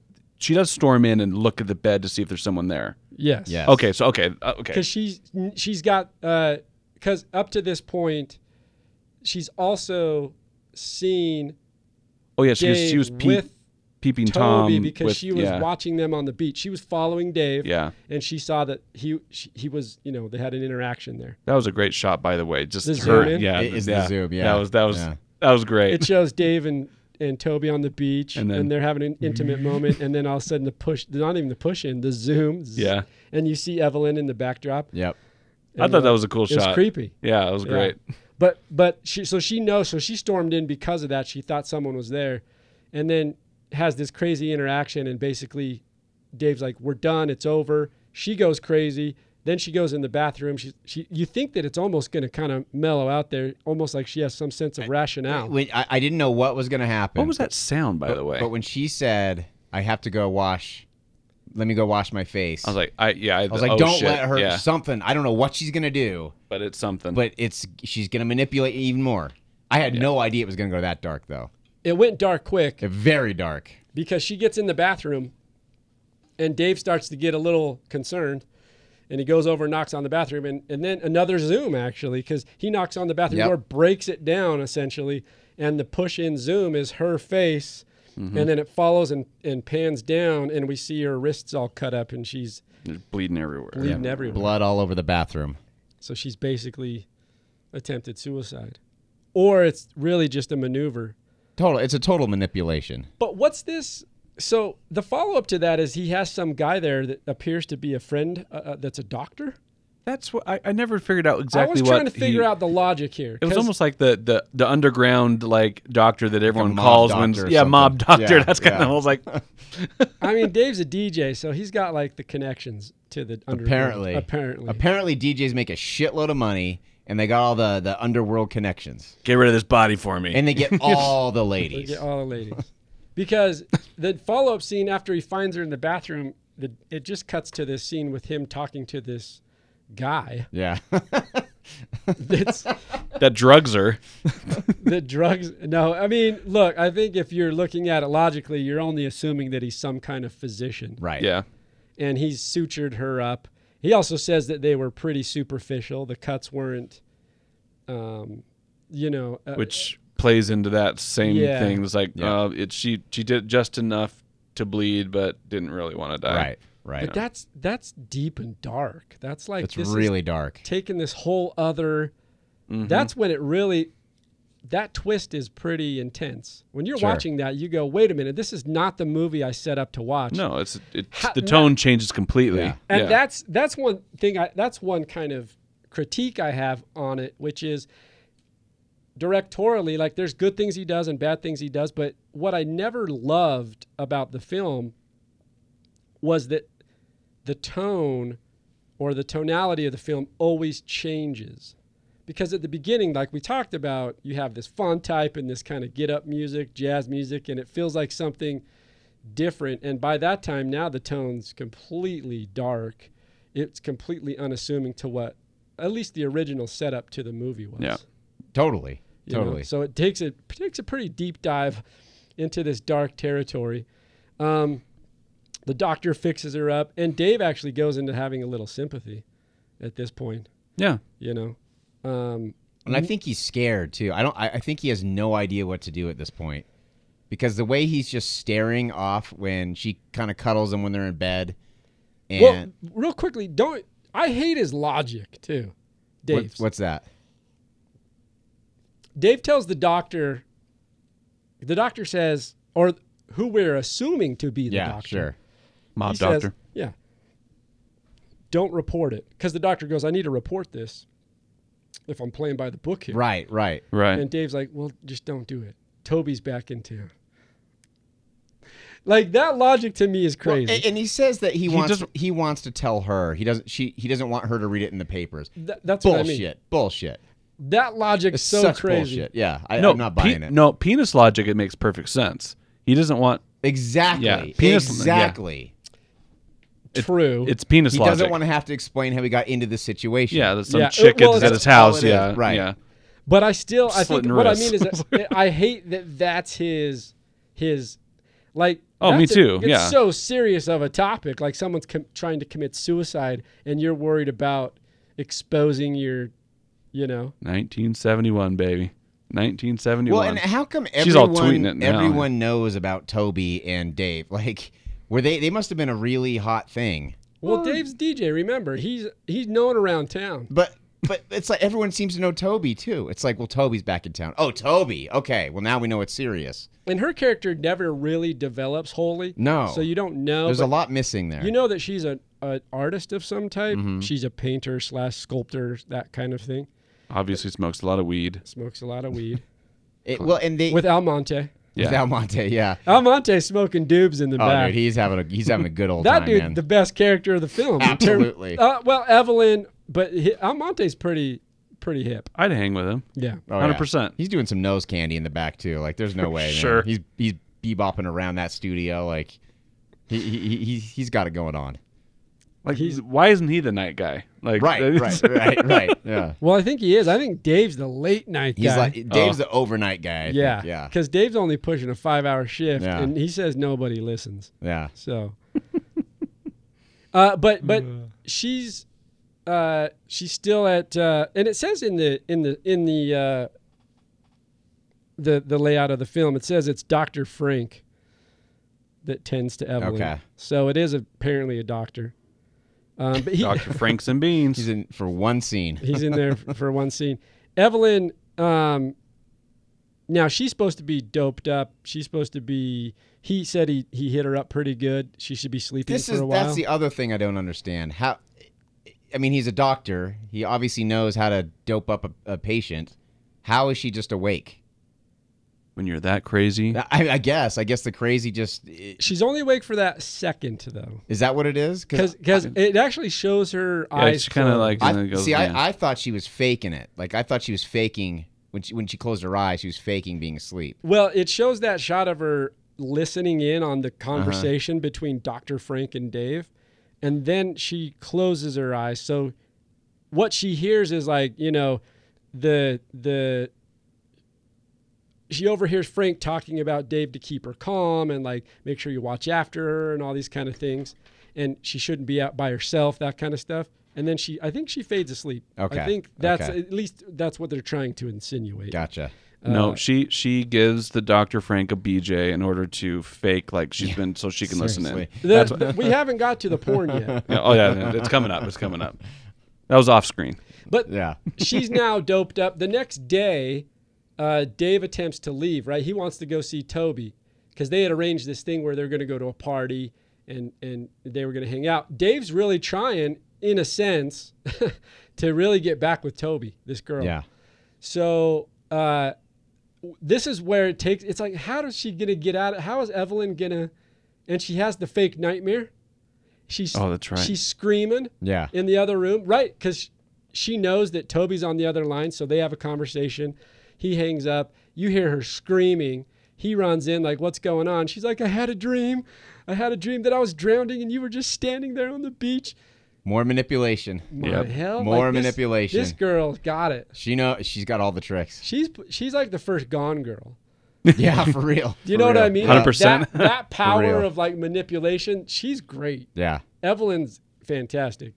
Basically, forces Dave to stay there, and kind of and and it, out of I guess some kind of sympathy. Does he have? Like, is it sympathy I or think is he he's scared. I, I think he's scared. He's just really trying to protect his own interests, Totally. right? No, he isn't. Yeah, 100. percent He, Dave doesn't give a shit about anybody else but him. I mean, I think he likes Toby, but I also think sh he he thinks she's gonna make him happy, Yeah, and just like this new job in San Francisco is gonna make him happy. yeah. I, I don't think he really is concerned about anyone but himself. He's a narcissistic prick. Totally. Totally. Douchebag. So, but but he does stay with with Evelyn for the night. Like he kind of holds her, and like she's playing into it, of course. But he is, quote unquote, there for Yep. her physically, right? The next morning, we we get a, a glimpse into Birdie. Uh, Birdie, uh, we Well- we find out is And, but he does blow off the thing with with uh, Yeah, he blows Toby to stay with with with that's her. what that's what I mean. Yeah. There's something there. Yeah. that He's kind of feeling for her, not not not in a in a real way, but just feeling sad for her or Yeah. sympathetic. I thought that was that, that kind of threw me off too. I'm like, just leave this girl. It was it was weird that he stayed there. I don't know, to but, me. th- but then you get later in the story, like, do you want to leave her at your house by by Right. herself? Right. But the next day, and and Dave by this time has moved. He's not up, he's not sleeping with with Evelyn. He's not in the same room.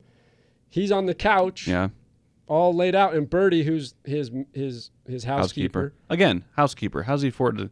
Yeah. Right. like I can't I can't afford a goddamn housekeeper. she comes in and she's great. By the way, her character's fun. Oh, she's great. Yeah, comes in and is like, you know, doing her thing. And she, so, uh, I'm, I'm, man, I'm getting caught up here. I'm sorry, guys. I'm trying to remember uh, where I'm at here on my. This is an edit point. this is live. Did you? We, we, we should do a live one one day, though. That'd be fun. Oh Ooh, nice. Look at that shit. hell yeah. Well, yeah. She she comes in. She kind of chastises him and says, "Hey, you know, I put this off far enough. Yeah, What's that's going? right. Yeah, and it's, it's like, no, we're doing this today. I don't he give he a shit what you desperately think. wants her to come back another day, Yeah. like bad. Yeah. She's like, no, And she's kind of giving him shit. She's, you know, you had a rough night. You know, who's in your bed? What are you doing? She knows who he is Oh, as totally. a person. Totally. Yeah. Yeah, Totally. she knows there's a woman somewhere hiding Right. or around. She actually calls like, "Who? Hello." Yeah. Yeah. yeah. And then it- it's revealed that Evelyn's actually gone. Dave jumps up and he's like, Evelyn. And then, oh yeah, she and then- just, "Oh, I found your and then I girl." fa- And then there's a note left Yeah. there. And I loved this shot. I love this this transition because there's a note there that Evelyn left Dave, and she's like, you know, I just went out to get some some breakfast or whatever. it is. There's a little joke in there, And then she's like, "If you can't find your keys, don't worry. I took your car." And as soon as it it says that, it does this cut shot with a zoom out, and it shows Evelyn at the key maker. Yep. And you're like, "Oh shit, she's making keys at Dave's house." I love that, That was great. transition. Yeah. She is just so goddamn sneaky. Crazy. I I mean, she knows exactly what she's doing this entire time. Aisle nine at Home Depot. Oh, That's Yeah. right where she went. Yeah, exactly. So she goes in to get groceries and, and get breakfast and stuff. And- And she comes back. Hides the And key. She hides Yeah. the key she secretly made a copy of. And then After she makes sure it works, I just thought that was kind of a nice little touch. She doesn't. She makes sure the key works before she hides it. Oh yeah. She yeah, like you know. yeah. yeah, yeah. I thought that was an interesting little character note. Like you know, I'm not going to Thank God chance to that this. key maker that it worked. Yeah. Otherwise, she might be coming back slitting throats. Well, she does anyway. Yeah, exactly. Key or no key. Dave receives a call from Madge. Madge is the station director, the one in San Francisco. She's like, "Hey, let's have lunch." So Dave's on his way out as Evelyn's on her way And in. she basically tells him he's got the job. yeah, She Yeah. says, you know, there are other people we're looking at, but we really, really like you. She basically says you have the job. Yeah. And this scene, another actually, this scene's great because he goes to lunch with Madge, and Madge, they're at lunch, they're eating, and like you're saying, hey, there's two other guys in the running, but I'm really liking what I'm seeing, and you're going to be doing this, you're going to be working here, and then all of a sudden you're like, oh, Dave might get the job, and then you hear a voice, and it's Evelyn, and she's like, oh, is this your business meeting? and she starts going off about how this lady's old. She thinks that Dave s- is stepping out on her with this old lady.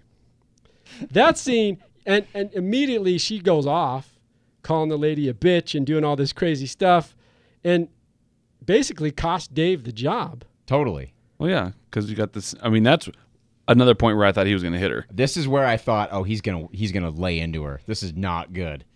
Like I'm I'm gonna have to now start feeling sorry for the psychopath. Well, and I I, Clint Eastwood beat the shit out of her. I thought that that was going to be. I, I kind of thought I was like, he's going to hit her, and he's going to turn around and realize he just hit a woman in front of his new boss. right, right. That's what I thought was Yeah. gonna happen. I thought that was gonna be the uh, the reason for losing the job. But he's, he was still pretty physical with her. I mean, Totally. he wasn't gentle taking her out. And I was like, let's just go this way. He's like, no, motherfucker, yeah, I'm sick of you. I'm taking you. I'm throwing you in a cab. Get the fuck Right. out of here. But you know how much restraint? I mean, now I'm starting. I don't love Dave, and I don't think any of us do in terms of who he is as a person. But I do sympathize here. You're like- putting Yeah, yourself in his fucking up shoes. my- Like, I'm what would I finally do? like, oh shit, I would be so irate. Well, yeah, d- put it. Yeah, so there's a, a producer that's b- wants to Giving buy you a your job. script and hey, we want you to direct this film or whatever. It's like, and then you know some psycho bitch that you've only known for three days comes in and fucks it up. Yeah, yeah, I'd be pissed too. it's a job you've been working for, you've been dreaming Yeah. about. Th- this is it. This is your big break. This is it. This is your one chance, yeah, and she ruins it. And he grabs her and basically forcefully, ex- uh, e- e- essentially extracts her from the restaurant, throws her in a cab. And, and her what she's saying and the way she's do her actions in the cab, where this is the one part where I was it was a little disingenuous. Her Jessica Walters' performance, where she's kind of clawing at him outside of the window. I love you. I love you. And it just seemed kind of half-hearted, Yeah. kind of half-assed. And and also one thing technically in this part of the scene when he, they're dragging out, listen in closely next time you watch this film because I know you're gonna watch it again. the foley and the ADR is not good. No, it's not good. you can hear the over exaggerated footsteps up the s- up the stairs and through the street. You can hear the uh, the over exaggerated breaths from Clint Eastwood that they're ADRing later. Can you imagine being in, a, in an ADR booth with Clint Eastwood and just saying, "Just breathe, Just just breathe"? I mean, wh- wh- I don't even know what that looks like. uh, that was a damn good impression. that was Brandon. pretty good. Do that. job. Do that again. but anyway, yeah, and there's a little. This is the one slip up of all her great performances and scenes throughout the film. I agree. I can see where you're coming from. This is a little too much. Uh, she tries to extend it a little too far. Right, and I don't want to nitpick because I think I'm not. I thought she was fantastic. She's fantastic. yeah, we're just being nitpicky. But yeah, But that's what that's our job. that's what we do. That's Yeah. what we're doing here. So, and he comes back and realize, and sh- and Madge, the station owner, has left his portfolio on the table which is basically indicating, hey, you, Yeah. I'm, I'm out of here. You're crazy. You're dealing with crazy bitch, and I don't want that in my program. Yeah. Yeah. Side note: the name of the production company is on there, on the demo tape, What is it?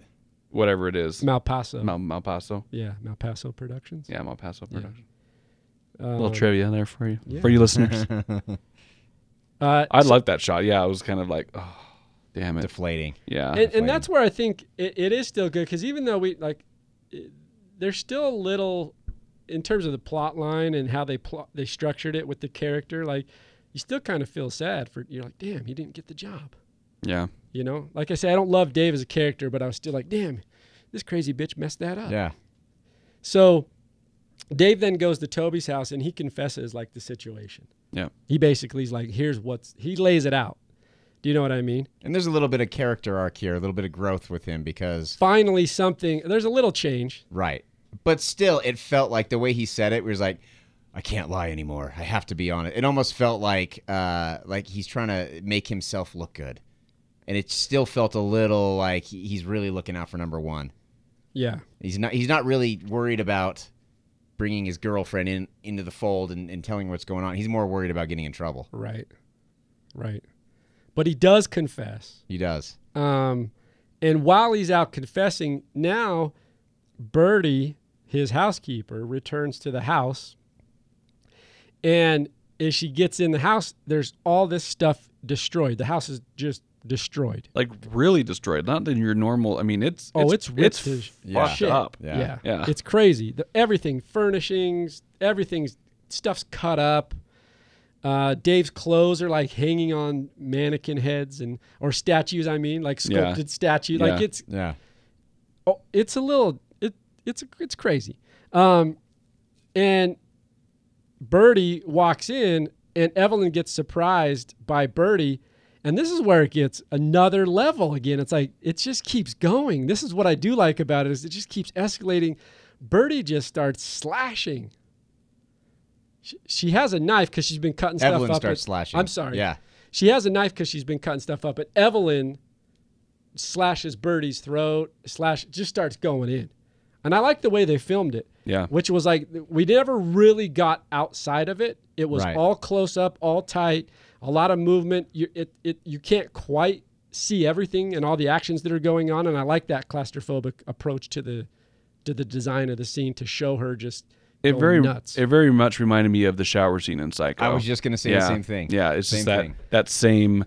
It was almost an homage in a way. It kind of felt like it. Didn't kinda it feel felt like, a like, it was a- Well, this story in general has a little bit That's of true, that yeah. reversal, like the craziness. yeah, I mean, Norman Bates is a male, Evelyn a female, but they're both crazy, yeah, end up both being murderers. Like, there is a little bit of that there, too. Mm-hmm. Yeah. I don't think that uh, Play Misty for me is maybe artistically as done Oh, no, no, no. as something like Psycho. Right, you right. know.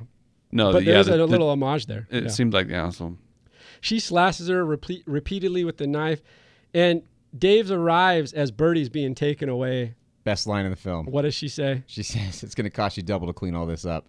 yeah, that's Best line in the film. I loved it. I was like, I love this woman. Yeah. I love Birdie. She's- Thank God she's still alive. And goddamn, I just love that. That was the big thing. I was like, I hope Birdie's not dead. Yeah, because me she's too. fun. I Me thought too. she was dead from the first slash. I'm I like, did oh I god, did too. yeah, I did too. Because I I was was like, like, that's a "Shit." throat slash. Yeah. So that Straight up. we're, we're she's dead. But fortunately, she does live. she's she's a tough tough old lady. she's a tough Yeah, lady. It Mm-hmm. takes I more love than that that. line. to- That's a great line. Uh, Best line in the movie. I loved it. He arrives. she's being taken away. The police are there. We meet Sergeant McCollum, and he starts questioning Dave about Evelyn. Ugh, and he Dave, bugged me. I liked him because I thought he was a like- throwback to that just dragnet 70s. Yeah, it felt cop. like Joe Friday for sure. Exactly. Joe But it Friday. was the, the first interaction. I didn't get what they were going for. It felt Yeah, it felt weird. I didn't know is he a suspect? Is he not a suspect? What is going on here? Maybe that's I didn't what like bugged their me, yeah. interaction. Later on, I like I love their interaction. I, I thought do they like played it- each other really well. Right. I do like in the scene though where he, uh, Sergeant McCollum is like, th- there, he's trying to get information about Evelyn, and Dave's very, of course, he he doesn't know a lot about her to be honest, and he's like, I don't know that, and, he, D- and McCollum's like, you don't know anything, do you? yeah. And then I like the line where, uh, uh, Dave says to the sergeant, he's like, well, what she needs is psychiatric help. and the sergeant's like, you think? Oh, Oh, really? really? oh, really? Like, really, Dave? No Right, Oh, shit, right. Sherlock. Yeah. I thought that was funny. Um, this interaction, we don't really go anywhere with it in terms of uh, their their relationship grows a little bit towards the end. But this first one, I think where they're building it is like a little bit of of, of clashing between the two of Yeah. them, and I think that we're they, they build that in there because later on they actually kind of join forces, so to speak. sure. Um, But they still kind of play, like they give each other shit. yeah, Yeah. yeah, yeah, in a fun kind of banter way. Right. Yeah. Um, and so now it's set up. I mean, Evelyn's obviously a, attacked someone. They take her into booking.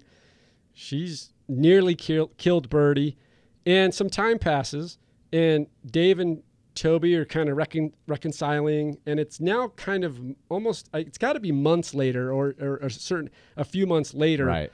uh, and they go to a, a jazz festival in Monterey, which is actually musically a cool part of the film. Yeah. Well, first, we get to the porno. That's right. That's well. That when I said reconcile, that's what I right, meant. right. And it is just Clint Eastwood giving him an, himself an excuse to make out with a chick in many different setups, A hundred percent. many different locations, and it's just playing this weird music, and it plays the. I It's mean, so some- 70s. some- Skip, so skip, 70s. skip, skip, skip, skip. and I kept thinking I was actually going to start fast forwarding because it was like, what are you fucking kidding me? Like we're, this is going to go on forever.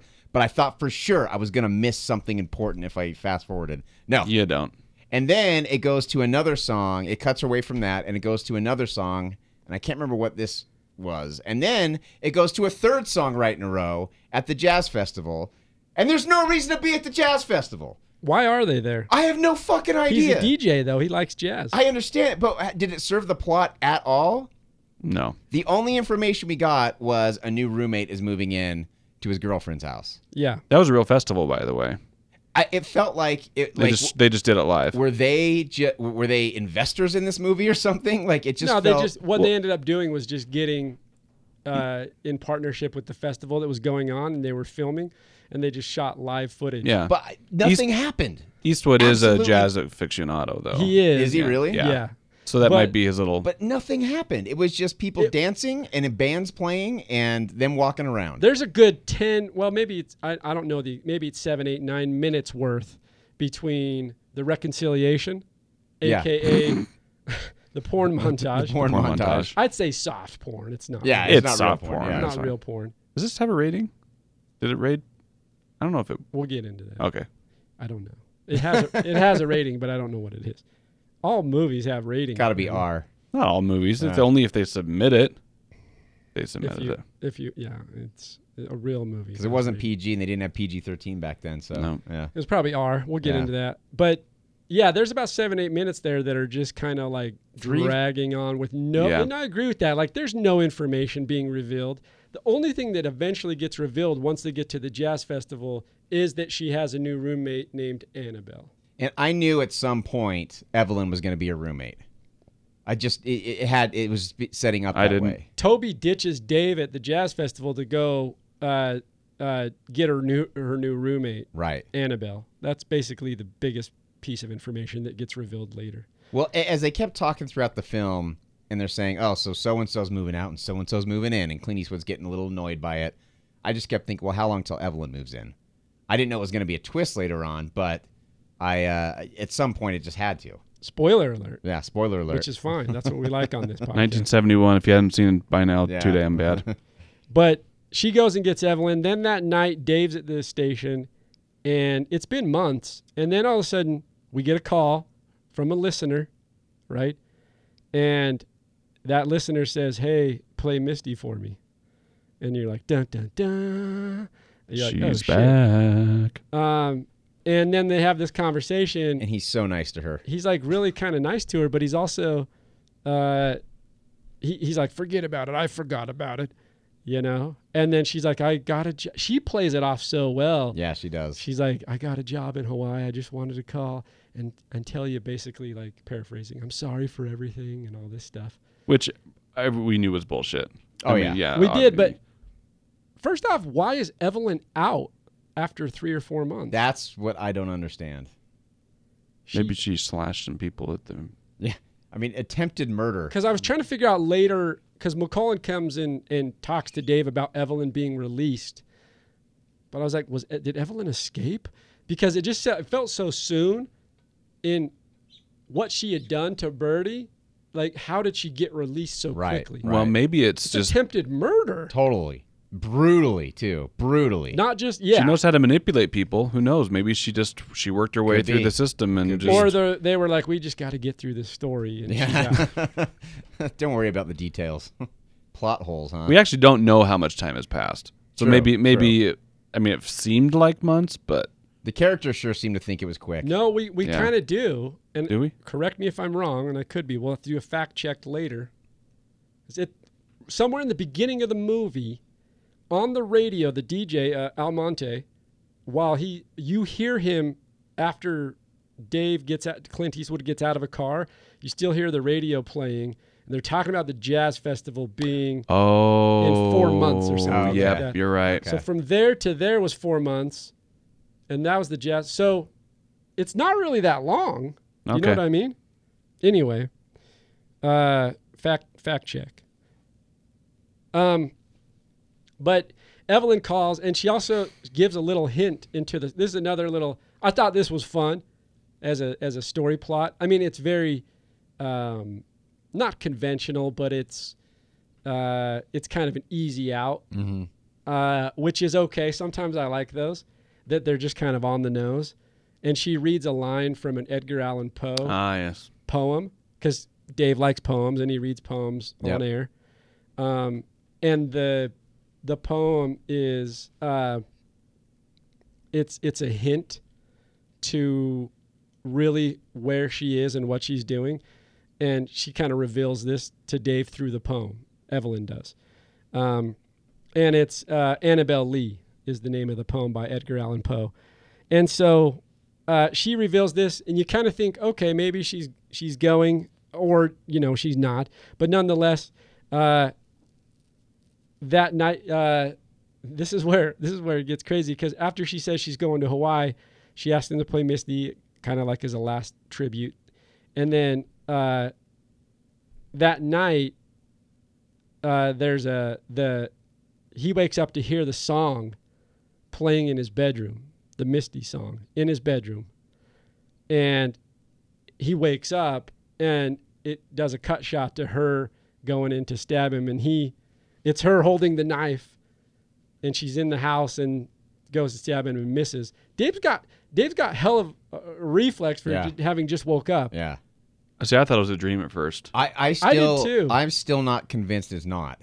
I I did too actually, and I it may be I still may be convinced that it wasn't a, a supposed to be a dream. Because if it's not a dream, she's a goddamn ninja and just somehow snuck away. Well, he didn't. Well, Well, I it mean- does show the shot like he when he, He just- falls off the bed and like is coming out of it, like he's. I mean, there is a sense of like if if you woke up and saw someone, you you Right. you, you turn it on pretty quick. But I mean, she still had well- a key to the house. I mean, he didn't know. That's that- true, but- and because he said the cop says you should change your locks after the fact. Well, and he, the cop. Well, and you see the, the knife in the pillow. There's actually a shot of that. Oh, yeah, and yeah, the yeah. cop mentions something about the next time she tries to kill you. yeah. Uh, s- so obviously it really happened. But how the hell did she get out of that? Where did she go? She just she fleed She's a ninja. David Copperfield. There's always Seriously. money in the banana stand. Like David. Yeah. nice. She fl- she fled She to the fled banana stand. To the banana stand. Um, but he Slippery. moves just as she attempts to stab him, um, and and it, she basically, I guess, will just. It kind of did feel like it might have been a, a nightmare or a dream, but it probably happened in the movie. She escapes just before he can catch her. Dave calls the sergeant. They have another conversation. Um, McCollum says, "Hey, she was released pending, you know, further legal action, whatever that means. I don't know." He says something to that effect. Posted bail. Yeah, I don't. Well, it wasn't bail, but it was some kind of thing. Um, and McCollum's really on Dave about what her last words to him were uh, on Yeah. the, online about the poem, and he can't remember. He's like, "It was some poem." yeah. You know what I mean? He's like, "It was just some poem, and uh, I can't remember what it was." I love that you're doing Clint Eastwood as a Muppet. Yeah, It might be a better iteration. He should, he should, he should have went with the Muppet. Hey-ho. um, so then he talks. So Dave talks to Toby. Uh, Evelyn's been released. She's, you know, then he she knows he's kind of we are, they've already reconciled like we talked about. But Dave would. Uh, then it goes to David that night. Uh, he's DJing, and McCollum thinks that Evelyn's going to call back, and if they do, they can trace her phone, Yeah. the phone call, right? Um, and Dave's really worried about Toby, right? Yeah, he's Because- actually showing concern Evelyn's, for. yeah. So he is a little bit. This is where there's a little another character shift there. Like you Yeah. can actually see him growing a little bit Yeah. in his in his Clint Eastwood way. Yeah. Well, as much 'cause- as he can. Yeah, no one's gonna screw him now. Now, the key point here is that McCollum says, "Hey, you got to be on the radio because we think Evelyn's going to call. We can trace her, but because Dave's so scared or uh, worried about Toby, uh, McCollum says, "Hey, I'll go check on her." So McCollum, McCollum goes to check on her, and as soon as he leaves, Well, really, before he leaves, Yeah. I, I loved I loved that last little his last line. I'm a public servant. Yeah. Yeah, I thought Give that him was. a little wink. yeah, I was like, Yeah. okay, you guys have bonded. Yeah, Cool. I, I I, like like, their- that line. I still like their dynamic. I really. actually This like- is where I really liked it. I still like Yeah. McCollum Yeah. because he is Public Joe servant. Friday. Totally. Yeah. Totally. But That's he the facts, leaves man. To go to and then and this is what I hate because it's that it's it as soon as he leaves. We know. Well, no, I don't know that I didn't know. I don't recall knowing the first, but I I just hate that immediately. Dave now remembers what Evelyn said. Right. Right. Yeah, Convenient. too late. Convenient. the convenience of it is like literally as as he leaves, you have that spark of oh, you know, and he recalls and he goes and finds the poem from Edgar Allan Poe. Um, He doesn't even bother to text the sergeant to let him know. Text didn't him. text him. he didn't page him. Didn't send- Didn't even send him a Facebook message. or or at least a a, a, a courier pigeon. I mean, something for God's sake. Then we have this intercutting. Dave realizes, so he throws on a tape that will. He's still concerned about the show, mind you. Like a crazy bitch is after his girlfriend. He still. Still has the presence of mind to actually put on a previous tape. Oh no, no. Okay, see, I I read that differently. I read that Oh, no, was that's what it is. I, I read it was I have to keep the show going so that Evelyn doesn't know what's going on. That's where I But, went with Ooh. it. but he okay. called. But no, he knows Evelyn. Oh well, no, he knows No, Evelyn. that makes sense. he knows Evelyn is at uh, his girlfriend at uh, what's her name? Well, yeah, but I I- Toby at yeah. Toby's house. But I, I read that as No, that he makes can go sense. he can go there stealthily because if she doesn't if she hears him on the radio, he can go See, there. I think that that's where I went. with Evelyn it. knows immediately, and he knows that Evelyn knows that he's bailing. Well, she actually they call. He calls to the house, Well, yeah, and then Evelyn answers. And she doesn't she say something like We're wait- waiting we're for waiting you." for you." So she knows. But I still mean once he gets Oh. verification that Evelyn's there, um, he still has the presence of mind to run the tape. that's so funny. okay. It's so see, funny. well, See, so your you just your point just got busted the shit up. no, no, no. Wait a minute. Wait a minute. Wait a minute. You can justify it. You can I- you can pull out of even this one. even then Okay. even then if she's i still think that could be a stealth move like okay we're waiting for you but he's still on the radio because they were listening right. and he, she wouldn't know it's a tape because that was a tape he made specifically for her thing yeah. I'm, But he- I'm gonna hold i'm gonna hold that that, Hold- that might hold be strong. that might be a a, a, a, a part of it he even gets on the mic. Yeah. Like he even gets on the mic to say it's five hours of music. Yeah. It's like, wha- it, and then I thought he was just gonna play music the rest of the time, but It's a obviously didn't. pre-recorded tape Yeah. of Yeah. something. It was that- probably his air check tip he was going to give to the. well that's what Yeah, i that's what i probably thought yeah was, it's like yeah. oh i've got Probably this i was. can do this and i can be stealthily or it's what you guys said but we'll, we'll ask clint clint if you're listening can you uh can you uh, clear this up for us But at this point, the big reveal, the thing that matters, is that uh, while this is happening, we're back at Toby's house, and her roommate's making a drink, some tea or something, and then it's revealed that the roommate is Evelyn. right. Mm-hmm. The big, big reveal. Well, and when she was revealed, I thought that it was going to be a shock to Toby. Like, I didn't know this chick was in my house. But then, it's No, more- she's the roommate. Right, I right? know, So- I know, I know. It took me a second to put that together. I thought, oh god, she she snuck. Yeah, in the me, me house. too. I'm like, Why didn't she? Oh, Oh, there it is. Yeah, exactly. Exactly. Well, Toby realizes, and they do this once again. The They zoom. they use the zoom on the the still cuts. frame Yep. And zoom. a still frame. yeah, and it's, yeah, and they nailed on it. It was yeah. like, eh. I'm like, oh, well, It pushes guess in the- on her on Evelyn's wrist with the cuts on her wrist from the attempted suicide, You and can- then it does a s- still frame, a pause. you can just see the the the the in the editing room. God damn it, Clint!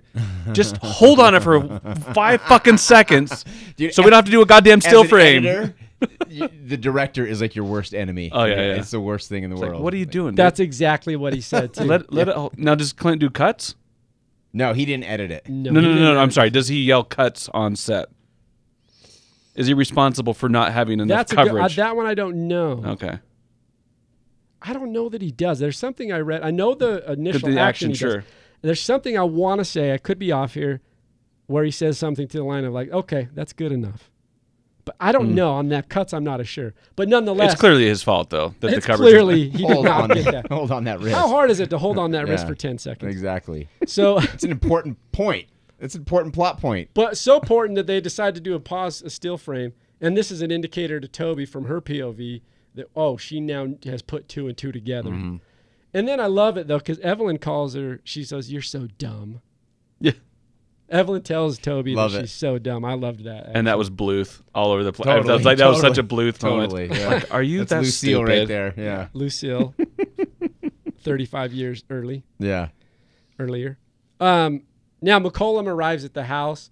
Dave's on his way, and it's doing this uh, back and forth intercutting between Evelyn slashing with a knife the portrait that Toby painted of Dave, slashing. Yeah, I thought that slashing, was slashing, interesting. And then it's cutting in between that, or intercutting, sorry, between that and Dave using the stick shift in his Jaguar, ripping up the canyon to try to get to Toby's house. It was kind of a cool. I like the use of sound with it, Mm-hmm. and the back of where you hear the gear shift, and then it cuts harshly, and it he- you hear the the rip of the pa- or the Right. painting. Yeah. Oh, It's a cool little Yeah, editing yeah, style. yeah, that was fun. Um, but but it's playing with that as McCollum finally gets to the house, and McCollum just gets taken out. Immediately. He's gone. No fanfare, nothing. And this was very psycho esque, too, the way he got killed. Yeah, Just a, it basically a reaction. You don't never see the knife go into him. It's just a reaction shot. it's very similar to the shot of I want to say it's the detective. I don't remember the character coming up the stairs The on stair- Psycho. exactly. and That's the exactly reveal, what I thought. And then the shot of of him sla- or uh, sla- uh, Norman Bates slashing across the face, then falling down and the then he stairs. falls down and he's Yep. dead. And yeah, similarly, like you get another little homage to Psycho here. Right. But McCollum dies and he's stabbed with scissors. Yeah. What a pussy. I don't think Dirty Scissors. Harry would have been taken out by, by scissors. Nah. I know it's a movie. I'm not going to harp on it. How hard would it be to stab s- scissors in somebody's sternum? I can't imagine it'd be an easy thing to do. Well, they're Friskers. They weren't like. No, I'm just joking. I, aren't that that brand of Friskers? I have Isn't that what no they're idea. called? Well, they weren't like you know safety ones. They were sharp motherfuckers. Those seventies, no safety. But it's hard to still- do. But still, like it. Fucking. With I mean, you. they're big, burly scissors. No. Yeah. But still, But to stab through someone's stern and just completely take him out, he dies. Evelyn gets her first official kill that we know of. We've been talking horror all Yeah. last month, so Official kills. so she got her official kill She's at on one. McCollum. She got one on the books. she's got a ways to go to, to beat Leatherface. Maybe we don't know her history, True. so true. she might have kills all She over. might. She probably the does. Black She's that Widow. She is crazy. the Yeah. Black Widow, man. She's Just that crazy. going. McCollum dives. Dave's Dave arrives, and uh, Toby's tied up. Like- well, first he comes and oh damn, the the officer's dead. Shucky darn. I was Yeah, like, yeah. I know. like, his reaction. Come yeah. on, come on, Uh, come on. shoot. Well, oh darn it. True. Golly darn. Darn it, McCollum. Sorry, buddy. we just bonded too. Yeah. He arrives, and, and Toby's tied up. Gets Like, in- ooh. Dave gets inside, goes to try to untie her, and then this physical altercation happens with Dave and Evelyn. She comes out raging. She cuts him. She slices him up good, She got him pretty damn good. and he's just limping. That's that's his only injury. Is he's limping. and they start to rustle or wrestle around the room and this is the worst ending i'm sorry I dave loved it. I loved it. Comedically, I loved it. Tonally, once again, it's a shift in the film. It just doesn't. Let's wrap it up. Let's have Dave punch Evelyn in the face and have her fall off the balcony down the But cliff. how satisfying was that punch? This the punch was pretty. Because fun. you've seen it coming the whole time. Like he wanted to so bad, so True. many other times, and they and I think that was even kind of they drove that point home quite a bit because the way it was cut and shot. I think it's m- to me more the way that they executed it. Yeah. Oh, totally. I think totally. That's probably what's harping on me a little bit I, I totally get it. because she just magically appears when he punches her, which is a fun punch because there's vindication to it. Right. But when he punches her, she just flies out the window. She, yeah. Totally. Like She's you, just would- you could. I mean, okay, a punch from Clint Eastwood is gonna hurt, no Right. question. And there's some power behind it especially in his prime. in his prime. He's forty something, forty one when they made this. 40, Was he 41. really? Yeah. Holy shit. Wow. I know we're all pushing that, and he's like, Fuck. he looked pretty good. I There's know, that damn shot, it. by the way. As we go We're all- back, there's a shot of him in whitey tidies. Yeah. Yeah. true. You That's ladies true. out Sure. there. Yeah. So, what? He looks good. He's got I Walter know. White beat. you're tell you are that. 41, right? How old are you, Brandon? I'm 41. Did do you look that good in whitey tidies? Hell fucking yeah. No, I don't. Own it. I, Own it. I don't, Hell no. but I'm only 38, so I don't know. I don't own whitey tidies. I wouldn't know. That's the other point. Who owns those? Yeah. Exactly. But that, but do you fly out a window? That's like, do you fly back 10 feet when someone punches you? When you're that much rage, he he could have been in San I Francisco. think you just fall down. no, you'd fall down. You, just fall, flat. Yeah, Ah, you'd you just fall- be knocked yeah, cold. Yeah. Yeah.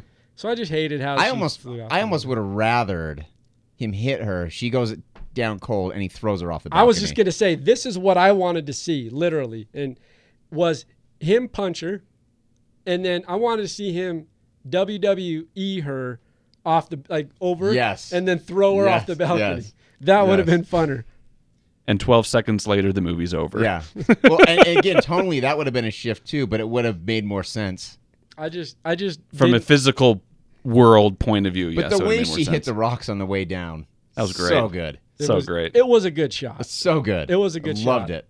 and then like, ooh, basically, oh. yeah. yeah, ooh, exactly. oh. Like, oh fuck, she's dead. she's dead, she's gone, She's and not, dead. and then you're landed in the cold Pacific, and yeah. it's over. Yeah. So And that was a good shot of her too. The last shot that was really in the her. water. that and they, aerial was great. I, I don't know how they even did that. so that's actually her too. Yeah.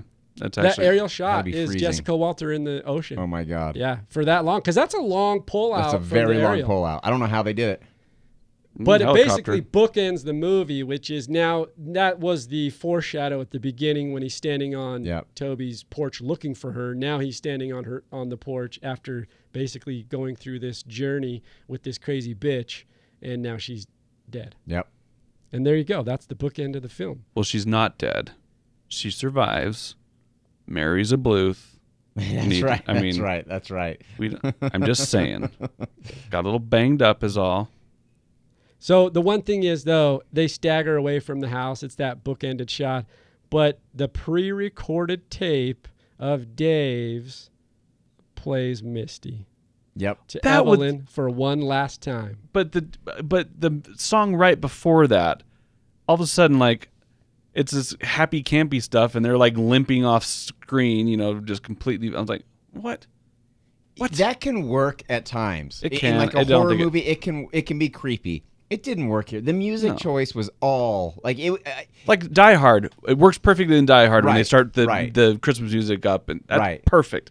Didn't Well- work here. and, and now that you tell me that uh, Clint Eastwood is a is a jazz aficionado, it makes more sense. He's like, fuck. Now I'm directing. I'm gonna put in the music I want to listen to. And it's really disco. It's not jazz. that's Like, a the good point. majority There- of this yeah. movie is disco. That's true. And it's it doesn't fit, and I don't understand Except for the jazz festival. except for the jazz festival. Which was aw- there was some awesome music during that. Oh, there festival. was, for that sure. trumpet player was killing it. for sure. But that scene made no sense. Like No. there, there's the, the choice, the music choices in this movie are so ass backwards. I can't. Sta- it drove me crazy. It See, yeah. absolutely drove me insane. I would have been a lot of couple it, with playing Misty from that whole thing instead of why not why Right. hit the and then the song's long enough because I mean the movie ends like Well, I- immediately and I after understand that. why they want to have him, him saying that on the tape. You know, like the, this one's for Evelyn, one last time. Eh, They but why want. just start there? I think. Yeah, I mean, I think you can do that, or you can just have it crescendo at the end when she's in the in the ocean. You know, like there's there's Yeah. a way to do it for sure. I liked it. I liked it. It You liked it, it. cheesily bookended it by doing one last dedication. to Oh, I the like album. that too. I just the music choice before then didn't make any sense. Oh yeah, yeah, the Mm. pre-recorded. And well, also, well, thank- that was his DJing style. I, know, I just He just wasn't a good DJ. There's no. We've talked about he, that. he was not a good DJ. He was not. He couldn't even play music right. yeah, he can. he drives a Jag, but whatever. He's got a housekeeper. We've talked about all these things. He makes lots of money for a DJ. I don't get it. But he didn't have any money for to get any credits besides the bright green. Right. Right. Yeah. Right. the Saul Bass uh, font. Yeah. Yes. it's The bright the worst. green, yeah. phone. so there's the film. Uh, a lot of things going on. I think we covered it pretty well. with Some good analytical points and some viewpoints and some fun banter. Alan, where are we coming in at on a rating of this of this movie? Uh, out of ten. Six. Six what? No, we five do- and a half. Are we still doing that, or are we moved? Five and a half. Um, trumpets. I don't know. I have no idea. Five and a half trumpets. Last uh, impressions. I- It's o- It's fine. It's fine. Like it's. i I will never remember it. If we weren't having a podcast about it, this is a movie that I would see and just immediately forget about. It's. It's okay. Okay. Uh, it's definitely not depressing like other Clint Eastwood movies, so it's got that going for it. And you definitely, it's fun to see where he was compared to where he is now. He's a much more capable filmmaker now. He's, and don't get me wrong, I, I'm not saying his movies are bad. They're actually too damn good. That's the problem. They're just they Yeah. depress me. No, I 100% understand so what you're uh, saying. it- it's definitely good to see where he. It's fun to see where he came from to where he is now. And but it's it's fine. Nice. It's not bad, but not great. Do you recommend people watch it? No, there's so many other choices out. I mean, th- it's you're not gonna hate it, but it's there are other there are better choices out there. Okay. Brandon, where are you at on a scale of 1 to 10? kind of in the same ballpark as Alan, but a little higher just because I always and I always give extra points for performances and Good point. you know Good Jessica point. Jessica's performance was it, it's it made the film watchable honestly And Al Monte was great too. and Almonte was great um so I will give it 7 demo tapes nice. That's a good grade. It's not bad. it's not bad That's a damn good grade. again it's it's a, a lot of it is attributed to Jessica Yeah. We Just know Alan typically is a low grader. Mm-hmm. Are you? What are what are you? I, I've been typically a little higher. You're a I, higher I've, I've grader? been in the eights and 9s fall into the higher scale as well Mm-hmm. because I know we've talked about this before on previous casts. Like I always have that apologist standpoint Yeah, for as a sure. filmmaker, so I'm always like, "Good job, guys." Yeah. remember we you talked did it. about You that. did it. Good job. Yeah. Yeah. So there's a little bit of that for me.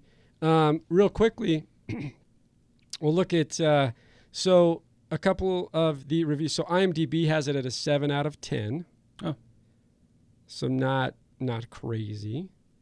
Uh, not bad actually though. That's pretty good. For Um, IMDb, Uh, it's pretty good. I, I'm wondering though if it, if it was the same film directed by someone else, if it would be a lower score. I wonder if there's a Clint Eastwood bias in there. Do critics like Clint Eastwood? Do you think? I think they do. I don't.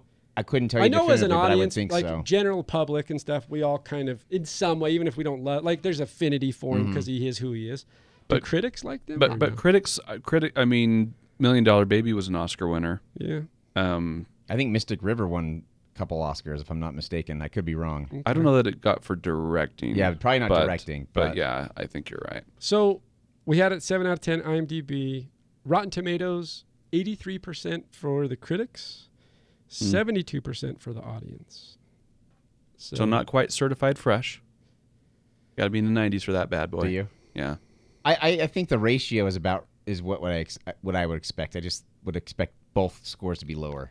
Now, see, here's what's interesting about you know these scores. I mean, I'd be curious of what the scores were. I mean, we didn't have those, but like at the time of the film's Right, release, right. Because it's been out for It made a ton of money. I yeah, w- I, was kind of reading a little bit. forty-nine years or something. No, it did. It it got ten point six million at the box office, and it was So- made for just less than a million. So Not and bad. and again, he he had an he he was already a name at that point. Mm-hmm. So I think Yeah. probably a lot of people Well went to go see. Hey, it's curious. yeah, it's it's it's it's Eastwood. He's he's doing the he's doing a thing. you know? Roger Ebert has it at four out of four stars.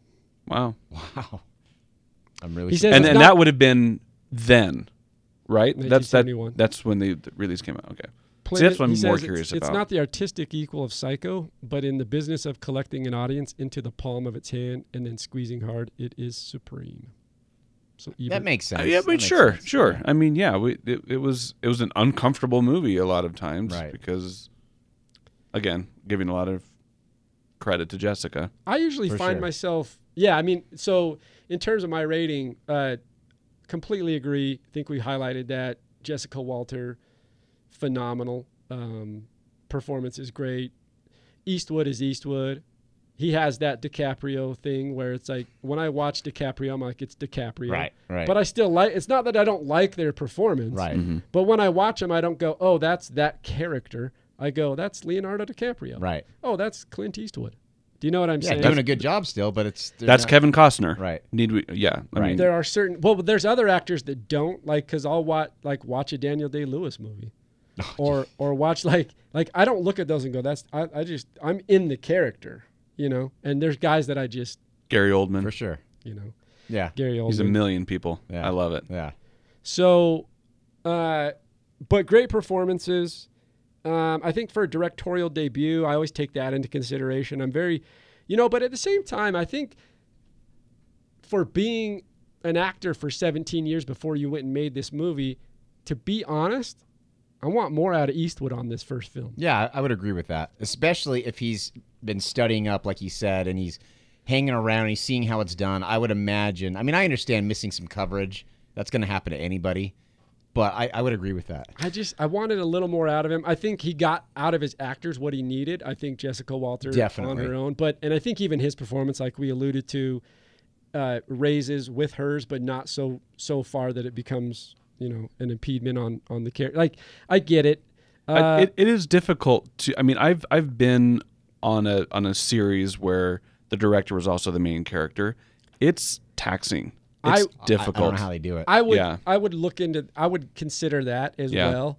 It is because taxing. to, to, to be able to act and direct at the same time is uh, extremely difficult. That's a hard Because you're just mantle to carry. Yeah. switching hats like Yeah. super fast, and But- you got to jump back in, and yeah, Like if you look at other actors who have went on to direct in some of their first films, uh, they're they're in terms of execution and quality, uh, they far surpass this. Mm-hmm.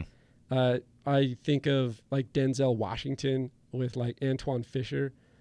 That's a great movie. That's his first film as a director, and he kills it Right. from the execution standpoint. Do you know what I mean? Yep. and I have to wonder if a lot of that comes with choosing the correct support crew. Huge. For sure. I mean, for finding an AD, first AD, and a second AD that's really going to get your back, Yeah. so you can focus a little bit more on the performance and something like that, and that might have It, it does not have not some- to demean, but I mean that's also part of the equation. I no, think it does, and um, it, it, that that that definitely has something to do with it. I mean, initially they were the studio was behind him to direct it, but then they also wanted him to like take a.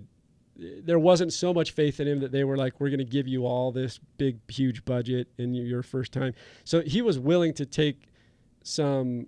Uh, uh, you know considerations into the fact that he was going into the, to Didn't he- direct for the first time. Didn't he waive initially his his director's ended up- fee or took- something? and Yeah, so then Universal he- Pictures basically told him, look, um, if you direct the movie, they agreed immediately. It wasn't as though they said no, yeah, but uh, Eastwood, they were able to, uh, in exchange for letting him direct, they wanted him to pay, they wanted to, to pay him less um, than his regular uh, salary. and then he takes him on the back end, right? And then he ended up taking percentage of the gross, which it did well, so it turned out well for him. probably got a little bit better on the back end Yeah, than it. I would think so. so my rating uh i'm gonna come in at a uh taking all those things into consideration uh, i'm gonna give it a oh. 6.0 Cool. uh, filming was completed in a month couple trivia points here so one month to film it Again, you know that's really not, quick Yeah. it's quick but not difficult considering what they were trying to achieve. Not a lot of different locations and right. No. Yeah. And they probably knocked all of those things out in like it was originally set up to be filmed in los angeles as the city eastwood was insistent that they move to carmel up in northern california which is probably easier to film in. Much easier. Yeah. Actually, the tone of it is better up there anyway. Definitely, definitely. So I think that's a good call on his end to, to move it there. Wasn't he? Is he? Didn't he have some roots there? Yeah, he lives there, Oh, or he has a home there. The first movie for Clint they Eastwood as trashed a it for the- director. the... first uh, for Don Siegel as an actor. It's the first film. He that did Don good Siegel- too. Yeah, is the I bartender. actually really enjoyed that character. Um, and just as a side note, going in later, we talk about some of Eastwood's later films, Mystic River, Million Dollar Baby, which are all produced by Warner Brothers. This is one of the f- uh, films that is not produced by Warner Brothers. Um, and interesting thought here someone had mentioned that films such as Fatal Attraction and Misery drew heavily on this movie, developing their plot lines. So, Fatal Attraction with its story of an affair that goes terribly wrong, and Misery with this, the idea of a story of a deranged fan terrorizing her idol, because yeah. Evelyn was also a fan of the show. So, uh, you know, it had some uh, some some takeaways from later films as well. So, I you know, I think if anybody's a Clint Eastwood, I think the one thing I would say as we kind of wrap it up here is that if you're a Clint Eastwood fan, like a lot of people just like Clint Eastwood for who he is in general, and I think if that's the case, if you haven't seen the movie, it might be one to watch because even though his character is Clint Eastwood, it it's a different type of storytelling that we're, you would be accustomed to from Eastwood, whether it's something later like Right. Mystic River or something before like an old spaghetti western. This is a little thriller, horror, drama, It is- crime. It's, it's not in the same interesting. genre as other stuff he's done or well did later. You would never really expect him to do a film like this. I agree, It's it's very interesting. and I like that he stretched it that way. I do too. I do too. I think at, so, at some point he was probably fed up with people calling him Dirty Harry. Yeah. Or you know, so Yeah. you know, s- uh, uh, uh, the the old spaghetti westerns. Like he wanted to try something. different. So I applaud him for that. So I think if you're an Eastwood fan, because a lot of people are, you can go watch the film. If not, it's not one that you're going to miss out on necessarily. But I, once again, when you're a film historian or someone who's studying movies, go watch it, and there might be something you can pull from. Oh, definitely. Fans from uh, of Arrested Development should see this early role of it- honestly. Also true. Yeah. That is that's she's Jessica Walters the reason to watch this movie. Hundred Uh, percent. w- without a doubt. The way like I said at first it felt weird that she's a sed- she, you know, she's a seductress and I, I'm used to seeing her as like a 7-year-old woman. It was a little she- I mean, bizarre, but she just She did fantastic. She did fantastic. But just seeing her as a sex symbol was a little weird. made me made me feel feelings. It's like, mom, what are you doing? yeah, exactly. Like, ugh. It's like But she was cute. she was very cute. Yeah. Yeah. So, uh, g- if you want, go check it out. Play Misty for me. This is Clint Eastwood's directorial debut. This is Tame Aperture Podcast. You can go check us out at www.tameaperture.com. Going on all streaming platforms, uh, YouTube and Facebook included. And we'll catch you next week with another film from a first time director. This is the Tame Aperture Podcast signing out. Do we still do signouts, or is this do the one? Just me, Damn it! bitch. I had one ready. That was it right there. I just got it calling you a bitch. Oh. well, I'm doing it anyway. You won't use it, but Toby was the name of my first girlfriend. Really? It's true. You didn't bring that up until now?